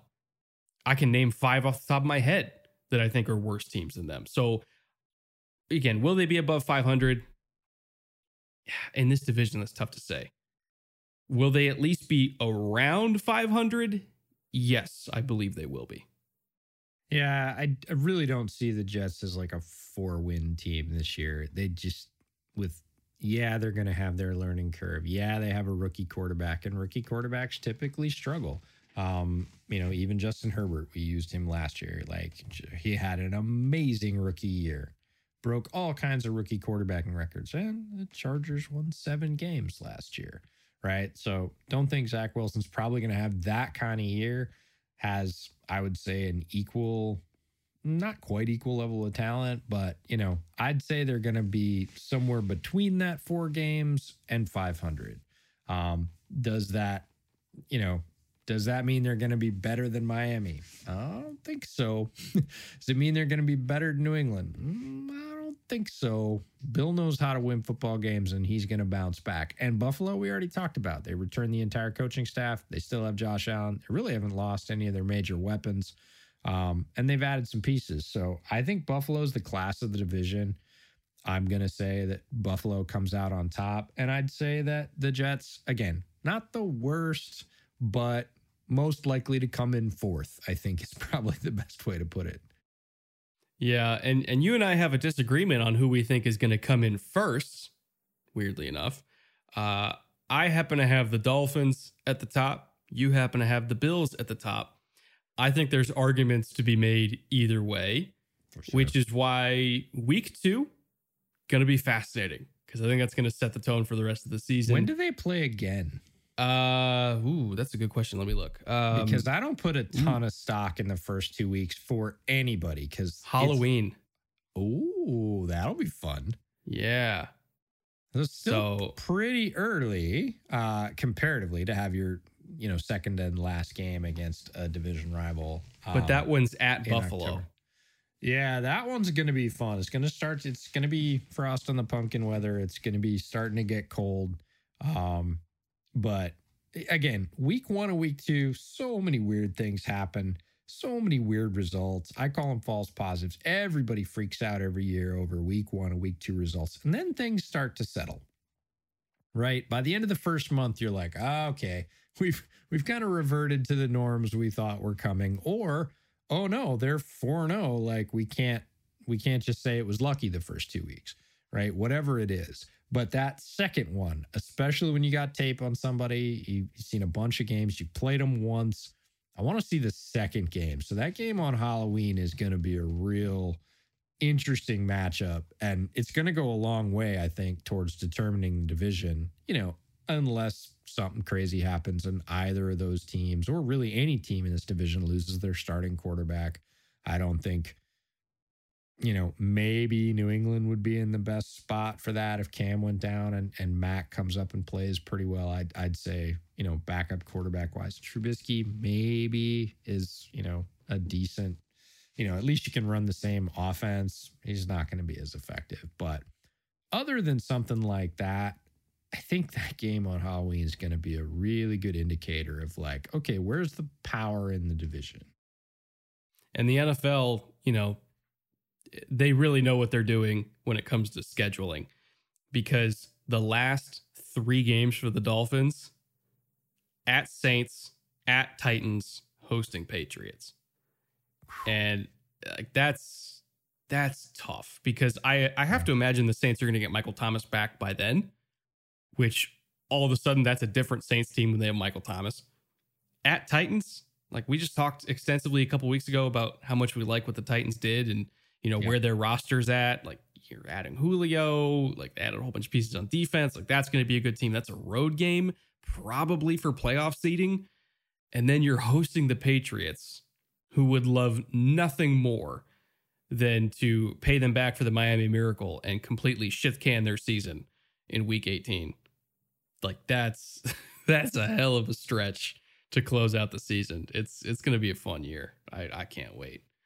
Yeah, Um, there's there's a lot of fun games, and uh, this is a fun division. I I'm, you know, I know fans have been extremely patient with us getting around to this because when we announced how we were doing it, which is the reverse of how we did it last year, the realization came pretty quick to to folks on the East Coast that were like, "Oh wait, but I'm a Jets fan. Like you're not going to talk about them till like August." Like, mm, yeah, that's true. But hopefully it was worth the wait. Hopefully uh, we shed some light on some things that you might not have thought about with either this podcast or, you know, if you like this one, go check out all the others. Um, we've had some, I don't know, I've gotten some tremendously nice compliments from folks in the business talking about the value uh, of the of this series overall. Um, one of them said, "For my money, that's the best content going for the off season because uh, this is somebody that works for a team." And they said, "Hey, I have to focus on my team anymore. I can't focus on the whole league. So if I want to see the sort of lay of the land outside my building, I listen to your stuff." And I was like, "Ooh, oh, okay, that's." That's a really makes me feel nice- good. yeah, that's a I like really that. nice compliment. I'll take that. So we hope you've gathered just as much from it. Um, thanks so much for all the comments, the interactions, the suggestions. Uh, best and worst was a fan suggestion that we got after week one, and we've done it every week. So can't thank you for all the engagement. Our numbers have been tremendous. You guys have carried us through the entire off season on what I would call is a high. Um, so keep it up. Uh, we can only imagine the heights we're going to get to. We got some nice surprises coming up this season that we've already cooked up, and a few more sort of uh, on the on the back burner that might come to the front burner a little sooner. So watch for that. Um, head to the bootleg store, uh, bootlegfootballpodcast.com. Pick up a t-shirt or mug or a beer glass because we've got those too. Hoodies for when it starts to get cold. We talked about a little frost on the pumpkin weather. Um, check all that stuff out. But can't thank you enough for all the support through the entire off season. Gonna now pivot to keeping up with some of the news because so much of it is coming out of camp um, every day. And then really just roll right into the season. We'll have more fantasy content for you as well. We'll be doing some stuff specifically for Underdog as we roll through August here and really round out those drafts. Hope to get you into Best Ball Mania so that you can be eligible for that million dollar top prize. Um, lots and lots of good stuff coming. So uh, don't look away. It's just getting good. Yeah, we got a lot, a lot more coming on the Bootleg Football Podcast this season. Uh, more than we've ever done. So keep an eye out for everything that we're releasing pretty soon here. Uh, hopefully, hopefully, again, fingers crossed, two episodes a week at some point. We're trying to get there. We're we're making some moves to try to I'm I'm just saying we're trying to get. I mean, obviously we can't do it when they're three hours long. you know, when we're releasing like the hateful eight every I single honestly week. but- think that counts as three episodes in a week because I most mean- podcasts are less than an hour. So I think we should get credit. I'm yeah, we really got to like figure out a maybe, maybe we do like one episode per team next summer and just kind of roll them out that way. You I realize that they'll all be two hours long. Yeah, but just it's not, it'll just it's not like our listeners will complain. No, they They never love have. that shit. They never have. So we we appreciate everybody, uh, you all letting us know because I was just talking to somebody about that earlier. That um, you know, when we started this podcast, we really we were just sort of going by industry norms, and people were telling us like can't go over an hour, nothing, hour and ten's the max, and we were like okay. And you know that was kind of the rule. And I remember the first time we got up to like two hours, and we were all apologetic. We were like, "Oh, we're so sorry." And everybody, even like in the comments, there was a universal theme, and it was more. M O A R. Don't apologize. Shut up. More content. And we were like, dude, we just did a two hour podcast and they're saying more. Like, that's just got to be the crazies. That's got to be the crazy hardcores. Nobody listens to that. And the numbers kept going up and we kept pushing it. And then we eventually got to a three hour podcast when we're trying to talk about four teams and everything they did in the offseason. And people, you, you're all still just absolutely batshit for it. And once we, love uh. Once we did a nine hour live stream and we had people there for all nine hours, I realized that our audience is a little bit insane. It's just different. I'm just going to say different than the industry average because we were literally told that will never fly. You cannot do it. No one will listen. And we've continued to do it and more and longer and more people are listening every week. So, um can't thank you all enough for being as committed and uh, as nutty as you are. So thanks for coming along on the ride. It's been a ton of fun. We will see you all back here next week with, uh, for the first time in a couple months, something else. Until then, we'll see you guys later. Take care.